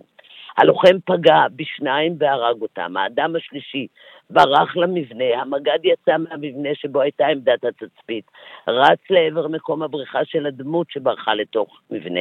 הוא כיתר את הבית, צעק לדמות לצאת החוצה. למרות שהדמות יצאה תוך קריאות הצילו בעברית, שלושה לוחמים ירו בו למוות. רק לאחר שהדמות שבה ירו הייתה, לדברי הלוחמים, אה, בעלת אה, חז... חזות מערבית, הבינו בצה"ל את הטרגדיה האיומה, שיש משהו חריג, ורק אז חלחלה ההבנה שמדובר בשלושה חטופים ישראלים. בצה"ל אומרים שהירי בוצע לעבר שלוש דמויות שהחזיקו דגל לבן, והיא הייתה בניגוד להוראות הפתיחה באש. כמה מאות הסברים משם, כוחות צה"ל איתרו לפני יומיים מבנה שעליו רוססה כתובת SOS בספרי. בנוסף נכתבו על קירות המבנה מספרים אדומים בספרי אדום בעברית שלושה חטופים, והמילה הצילו. בצה"ל עדיין בודקים האם החטופים שהו באותו מבנה כמה ימים קודם לכן. לא ברור אם יש קשר. כוח צה"ל יצא לסרוק מחדש את המקום בשעות האחרונות. בתחקיר הראשוני שנערך בצה"ל הסבירו הלוחמים שחשבו שהיה מדובר בפיגוע משיכה. בין היתר בגלל אירועים קודמים שקרו להם בימים האחרונים. חמאס הציב בובות וחיבר אותן למכשירי סאונד עם קולות בעברית. באזור אחר חוסלו בימים האחרונים 34 מחבלים לאחר הטרגדיה הזאת. הרמטכ"ל ביקר אתמול בפיקוד הדרום, שוחח עם מפקד הפיקוד וגם קיים תחקיר. גורם בכיר בפיקוד הדרום אמר, מדובר, מדובר בטרגדיה קשה, ולאחר האירוע הוצאנו הנחיות לכלל הלוחמים בשטח וגם במקומות אחרים. מדובר בתרחיש מורכב מאוד, על גבול הבלתי אפשרי. נמשיך לעשות הכל כדי להשיב את כל החטופים. אנחנו מטפלים גם בלוחמים שירו למוות, וגם בשבילם זאת טרגדיה. המחשבה שירו למוות בשלושה חטופים, אחרי שהיו 70 יום בשבי, חטופים שהם בעצמם, אותם לוחמים מחפשים, מנסים, מסכנים את החיים שלהם כדי להגיע אל אותם חטופים, מסכנים את החיים שלהם כדי להגיע אל גופות של אה, חטופים, מסכנים את החיים שלהם כל רגע וכל שעה. והם ירו בשוגג, זה מלמד על הטרגדיה האיומה, על המורכבות הקשה של הלחימה בתוך שטח בנוי אל מול אויב, סג'איה, שעדיין יש בה מחבלים שמנסים לפגוע בכל דרך, הם שמים שם גם נשים, הם, הם, הם מנסים בכל דרך אה, להגיע ולפגוע בחיילי צה"ל. והיום מדובר באמת בטרגדיה קשה שמייסרת מן הסתם מאוד את הלוחמים עצמם, מייסרת את כל הפיקוד הבכיר של צה"ל, שעושה מאמצים גדולים, כולל כל מי שעוסק בנושא השבויים והנעדרים. ככל הידוע, לא היה אירוע כזה שהובא, תרחיש כזה, שהובא לפני הלוחמים שהיו בטוחים שיפגשו בחטופים או בבתים או במנהרות. לא באירוע מן הסוג הזה, ולכן היה ברור להם שמדובר במחבלים, אחרת כמובן שהם לא היו יורים. אין ספק, מדובר באירוע קשה, קשה לעיכול וקשה להכלה. אנחנו גם נרצה ביחד איתך, אה, כרמלה, לשמוע דברים של דובר צה"ל, הגרי. במהלך הקרבות בסג'איה, כוח צה"ל זיהה בשוגג שלושה ישראלים חטופים כאיום. כתוצאה מכך, הכוח ירה לעברם והם נהרגו. לאחר הירי, במהלך סריקה ובדיקה, עלה חשד מיידי לגבי זהות ההרוגים, וגופותיהם הועברו במהירות לבדיקה בארץ, ושם זוהו החטופים. יותם חיים, זיכרונו לברכה, אשר נחטף מכפר עזה, סאמר טלאלקה, זיכרונו לברכה, אשר נחטף מניר-עם, וחטוף נוסף, שלבקשת משפחתו לא נציין את שמו. זהו אירוע עצוב וכואב לכולנו, וצה"ל נושא באחריות לכל מה שקרה. מדובר באירוע טרגי אשר התרחש באזור לחימה שבו נתקלו הלוחמים בימים האחרונים וגם היום במחבלים רבים וניהלו קרבות קשים. בחלק מהמקרים נתקלו גם במחבלים מתאבדים, ללא נשקים, וגם בפיגועים בהם מחבלים ניסו להטעות את כוחותינו ולמשוך אותם למלכודת אש. לקחים ודגשים לזיהוי חטופים במרחבי לחימה הועברו באופן מיידי לכלל כוחות צה"ל בכלל רצועת עזה על מנת לעשות הכל כדי למנוע אירוע טרגי נוסף שכזה. כמובן, אה, כרמלה, זה חלק ממסיבת העיתונאים של תת-אלוף אה, דניאל הגרי מאתמול, וכעת כן, אנחנו יודעים ה... את, שמוש, את שמות אה, שלושת החטופים, שהם יותם חיים, אלון שמריז וסאמר טלאלקה. אז אנחנו כבר יודעים ועדיין, את השמות של שלושתם. כן, ועדיין התחקירים נמשכים, והרמטכ"ל בעצמו יגיע גם היום, הגיע אתמול לפיקוד הדרום, יגיע גם היום לפיקוד הדרום. להמשך התחקירים, הועברו הנחיות אה, לכל הכוחות, ובצה"ל מדגישים, הם פעלו בניגוד להוראות הפתיחה באש. תודה רבה סוג לך. קשה, מורכב. קשה, מורכב, קשה לכולנו. תודה רבה לך, כרמלה מנשה. תודה. תודה. ומוקדם יותר היום ערן זינגר ותמר אלמוג ראיינו את בן דודו של סאמר טלאלקה, אחד משלושת החטופים. הנה חלק מהדברים שאמר עלה טלאלקה. האבא של סאמר הוא בן אדם עם לב ענק, שפשוט תמיד אמר, אני רוצה לעשות את המקסימום, שביום אחרי הוא התכונן ליום הזה, להודעה הזו. הוא אמר, אני רוצה לעשות את המקסימום שלי, שאם יקרה לו משהו, ידע בתוך תוכי שאני כבר עשיתי את מה שאני יכול ומה שעליי לעשות, ולא רוצה שאף אחד ירגיש את ההרגשה שאנחנו כבר מרגישים עכשיו, את הכאב, את הצער, במיוחד הצער של האבידה, של הציפייה שכן היינו רוצים אה, לראות אותו אה, בינינו, ולדעתי כבר, אה, אם הוא כבר יצא ויצא לפחות כמה דקות, לא יודע כמה זמן בהערכה, יצא מהשבי, לפחות הוא הרגיש את החופשיות. והפורום למשפחות החטופים והנעדרים מתכנס בשעה זו, לשם אנחנו נעבור יחד איתך, יואב בורוביץ', שלום לך יואב. שלום אימן, כן, אנחנו כאן בתל אביב, במטה המשפחות למען החזרת החטופים והנעדרים. יש כאן, יש כאן אימן פגישת חירום מאוד גדולה בהשתתפות למעשה כמאה משפחות והנציגים של המשפחות, והמטרה של פגישת החירום הזו היא פשוט להחריף את הצעדים ולעשות צעדים חדשים. כך מסבירים לנו במטה המשפחות, אומרים אנחנו רוצים להפעיל לחץ על הממשלה ועל הקבינט, להעמיד על השולחן הצעה למשא ומתן למתווה חדש לעסקת חטופים. כמובן שפגישת החירום הזו נקבעה באופן בהול בעקבות הטרגדיה הגדולה שקרתה כמובן אתמול בעזה, כאשר שלושה חטופים נורו בשוגג אה, נורו בשוגג ונהרגו מאש אה, כוחותינו, וגם בעקבות הפגנת, אה, אפשר להגיד אפילו הפגנת ענק, באמת הפגנה אתמול בשעת לילה מאוד מאוחרת, שהתחילה לאחר השעה 11 בלילה בתל אביב, ונמשכה עד השעות הקטנות של הלילה, בהשתתפות אלפי אנשים, גם בני משפחות וגם הרבה מאוד אזרחים שהגיעו, וחסמו רחובות רבים במרכז תל אביב. זה באמת היה מפגן מאוד מרשים מבחינת משפחות החטופים והמטה, למרות שההפגנה אתמול לא אורגנה על ידי המטה. אבל ברגע שבמטה ראו גם את ההפגנת הענק וגם את הטרגדיה שקרתה אתמול, אז הם כינסו כאן פגישת חירום, והם אמרו לנו, אנחנו עכשיו מחליטים על צעדים חדשים, אנחנו מגבים במאת האחוזים את צה"ל ואת החיילים, שאף אחד לא יחשוב שאנחנו כועסים על צה"ל בעקבות הטרגדיה הנוראה שאתמול, הם אומרים, אנחנו מגבים אותם במאת האחוזים, אבל אנחנו כועסים על הממשלה ואנחנו רוצים צעדים חדשים ועסקה חדשה שהממשלה תציע. הם אומרים עד עכשיו מי שלמעשה מתווה את הכל והולכים, רוקדים לפי החליל שלו זה יחיא סינואר. אומרים כבר כמה שבועות, כבר חלפו קרוב לשלושה שבועות מאז שחזר החטוף האחרון, בינתיים החטופים נשארים שם, אנחנו רואים גם את הטרגדיות שקורות שם וחטופים מאבדים את חייהם ולכן מטה המשפחות התכנס כאן והגיעו נציגי משפחות מכל רחבי ישראל.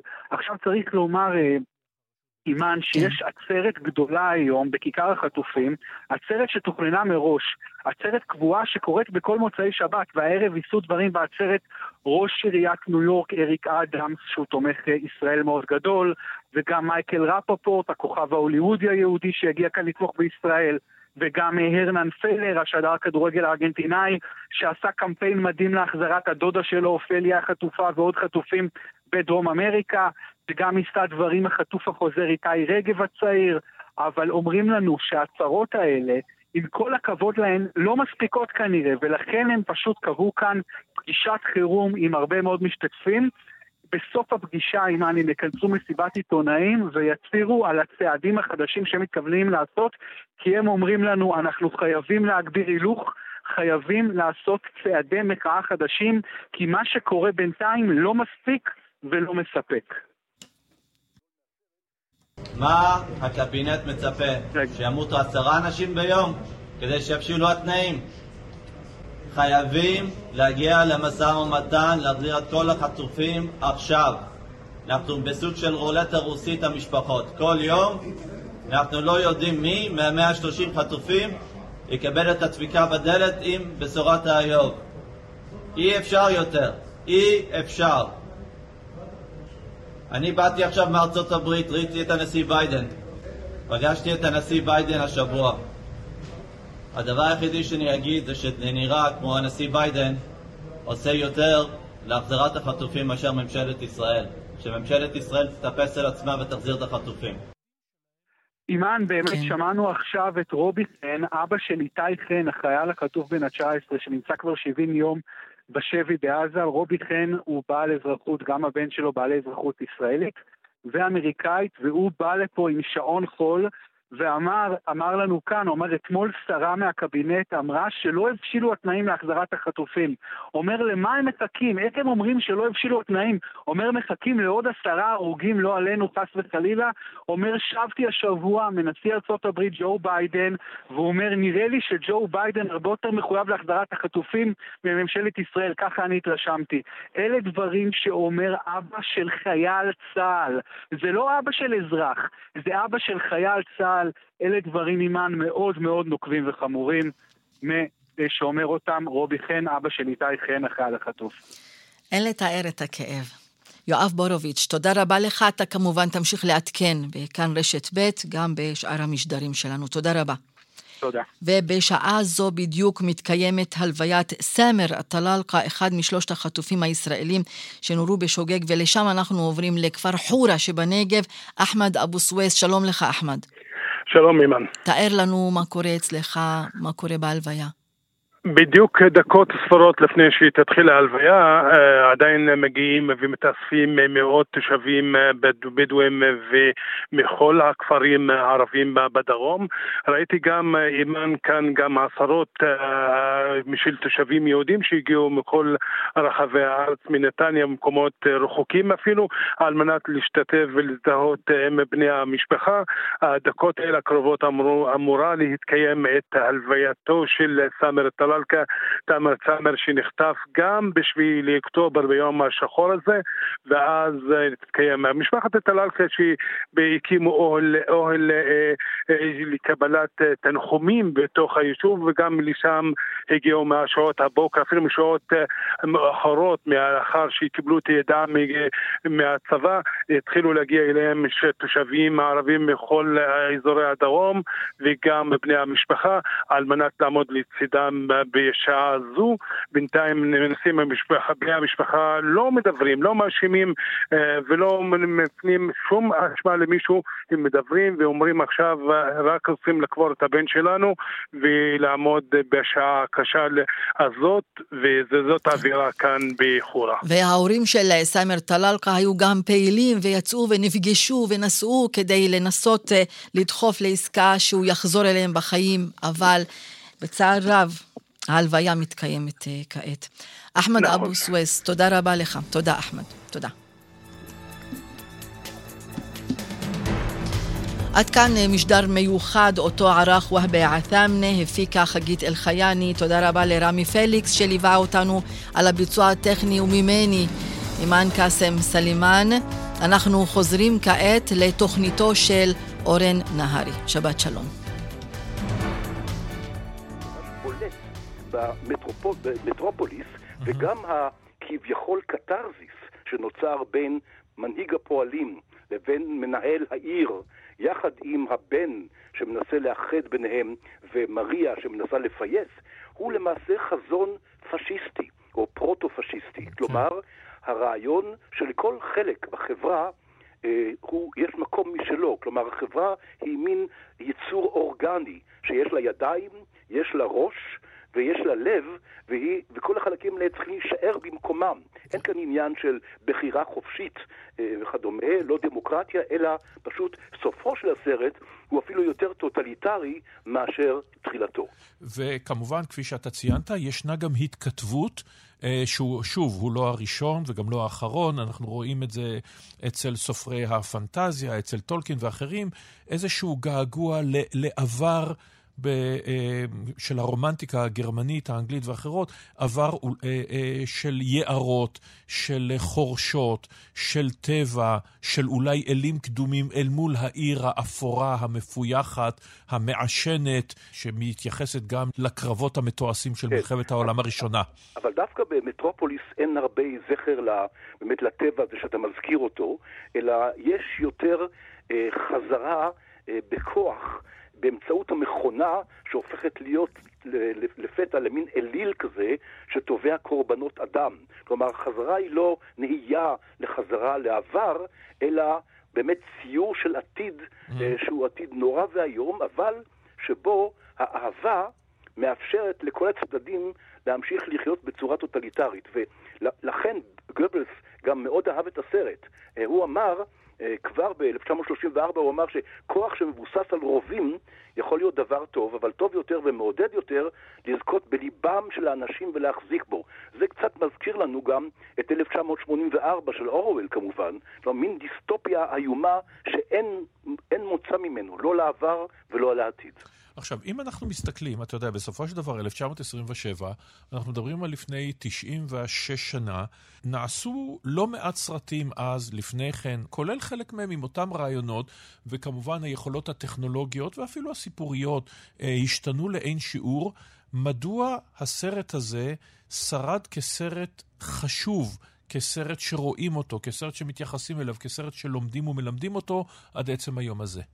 האמת היא שהקבלת פנים שנערכה לסרט הזה הייתה מאוד מעורבת. היו כאלה שמחאו כפיים, במיוחד כאשר הם ראו את התפאורה המדהימה הזאת, אתה הזכרת את בלייד ראנר mm-hmm. ועוד קטעים אחרים, ההמצאות, פשוט ההמצאות הטכניות האלה, דבר שלא נראה בעבר. אז מחאו כפיים, אבל מצד שני, אנשים חשבו שמדובר במשהו טיפשי, למשל H.G. ווילס, שכתב אה, כתב, כתב גם הוא אוטופיות. אה, ודיסטופיות, מלחמת העולמות וכולי. כן, כן, הוא ראה בסרט הזה באמת סרט טיפשי. יותר מאוחר, בשנים שאחרי המלחמה, יותר ויותר הבינו שמדובר כאן ביצירת מופת, כאשר גם הצליחו לשחזר את מלוא אורכו ומלוא עומקו של הסרט הזה, והרעיונות ה... באמת המאוד מגוונים שמופיעים בו, כל הסיפור הזה של האישה שהופכת לרובוט וחוזרת חזרה, המלחמה הזאת שמתוארת בצורה מאוד מאוד גרפית. האישה הזאת כמובן זה מין סוג של פיגמליון mm-hmm. הפוך, כן? וגם למעשה המשחק בסרט, וכמו שאמרתי, התפאורה, mm-hmm. הקוריאוגרפיה, ששימשה אפילו את הפרסומת אה, בשנות ה-70 של חברת אפל, mm-hmm. אה, לתאר את העבדות שלנו מול מייקרוסופט, כן? Mm-hmm. כל הדבר הזה השפיע על התרבות בצורה מאוד עמוקה, אה, אה, גם על מוסיקה, גם על אה, ציורי, באמת החזון של העולם העתידי וכדומה. תודה רבה לך על הדברים האלה, מרתק כתמיד, דודו ויצטון.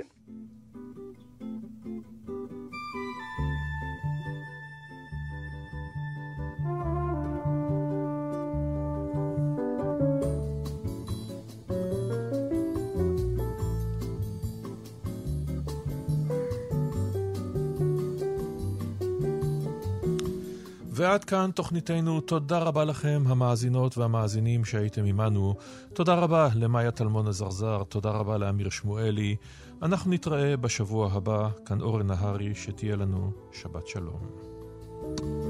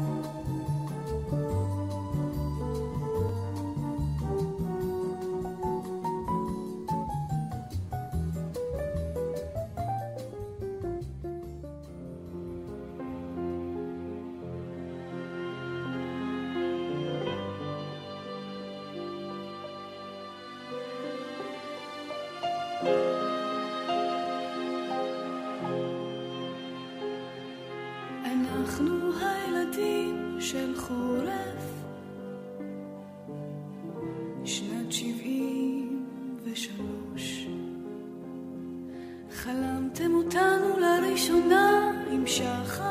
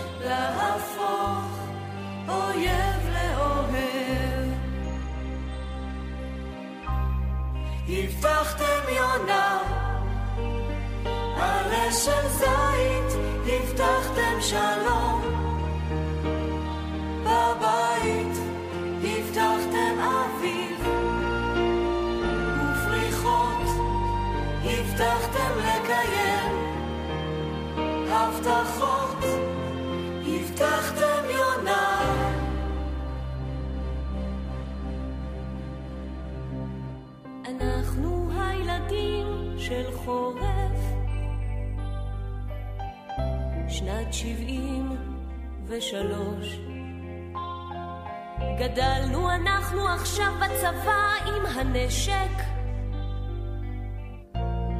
קסדה על הראש.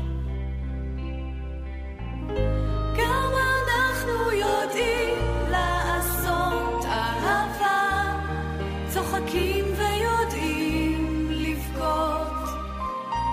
גם אנחנו גברים, גם אנחנו נשים, גם אנחנו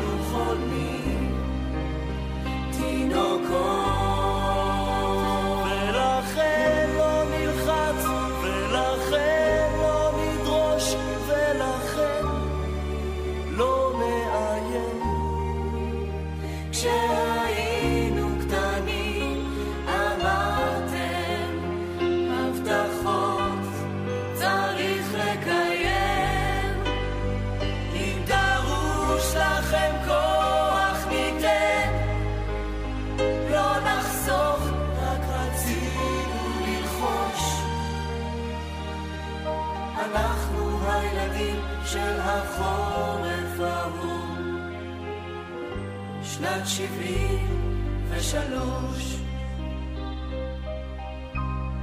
הבטחתם יונה, עלה של זית, הבטחתם שלום. בבית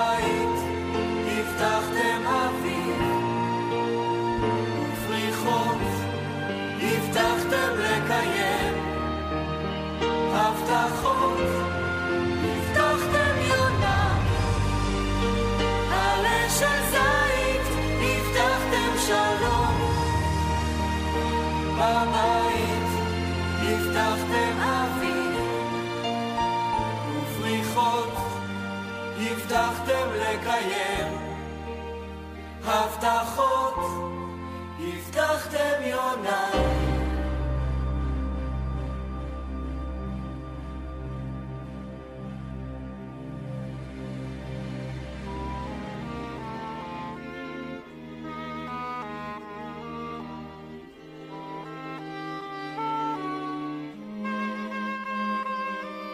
שדות שפוכים הרחק, מאופק ועד סף, וחרובים וזית וגלבוע, ואל ארבו העמק נאסף, ביופי שעוד לא היה כמוהו.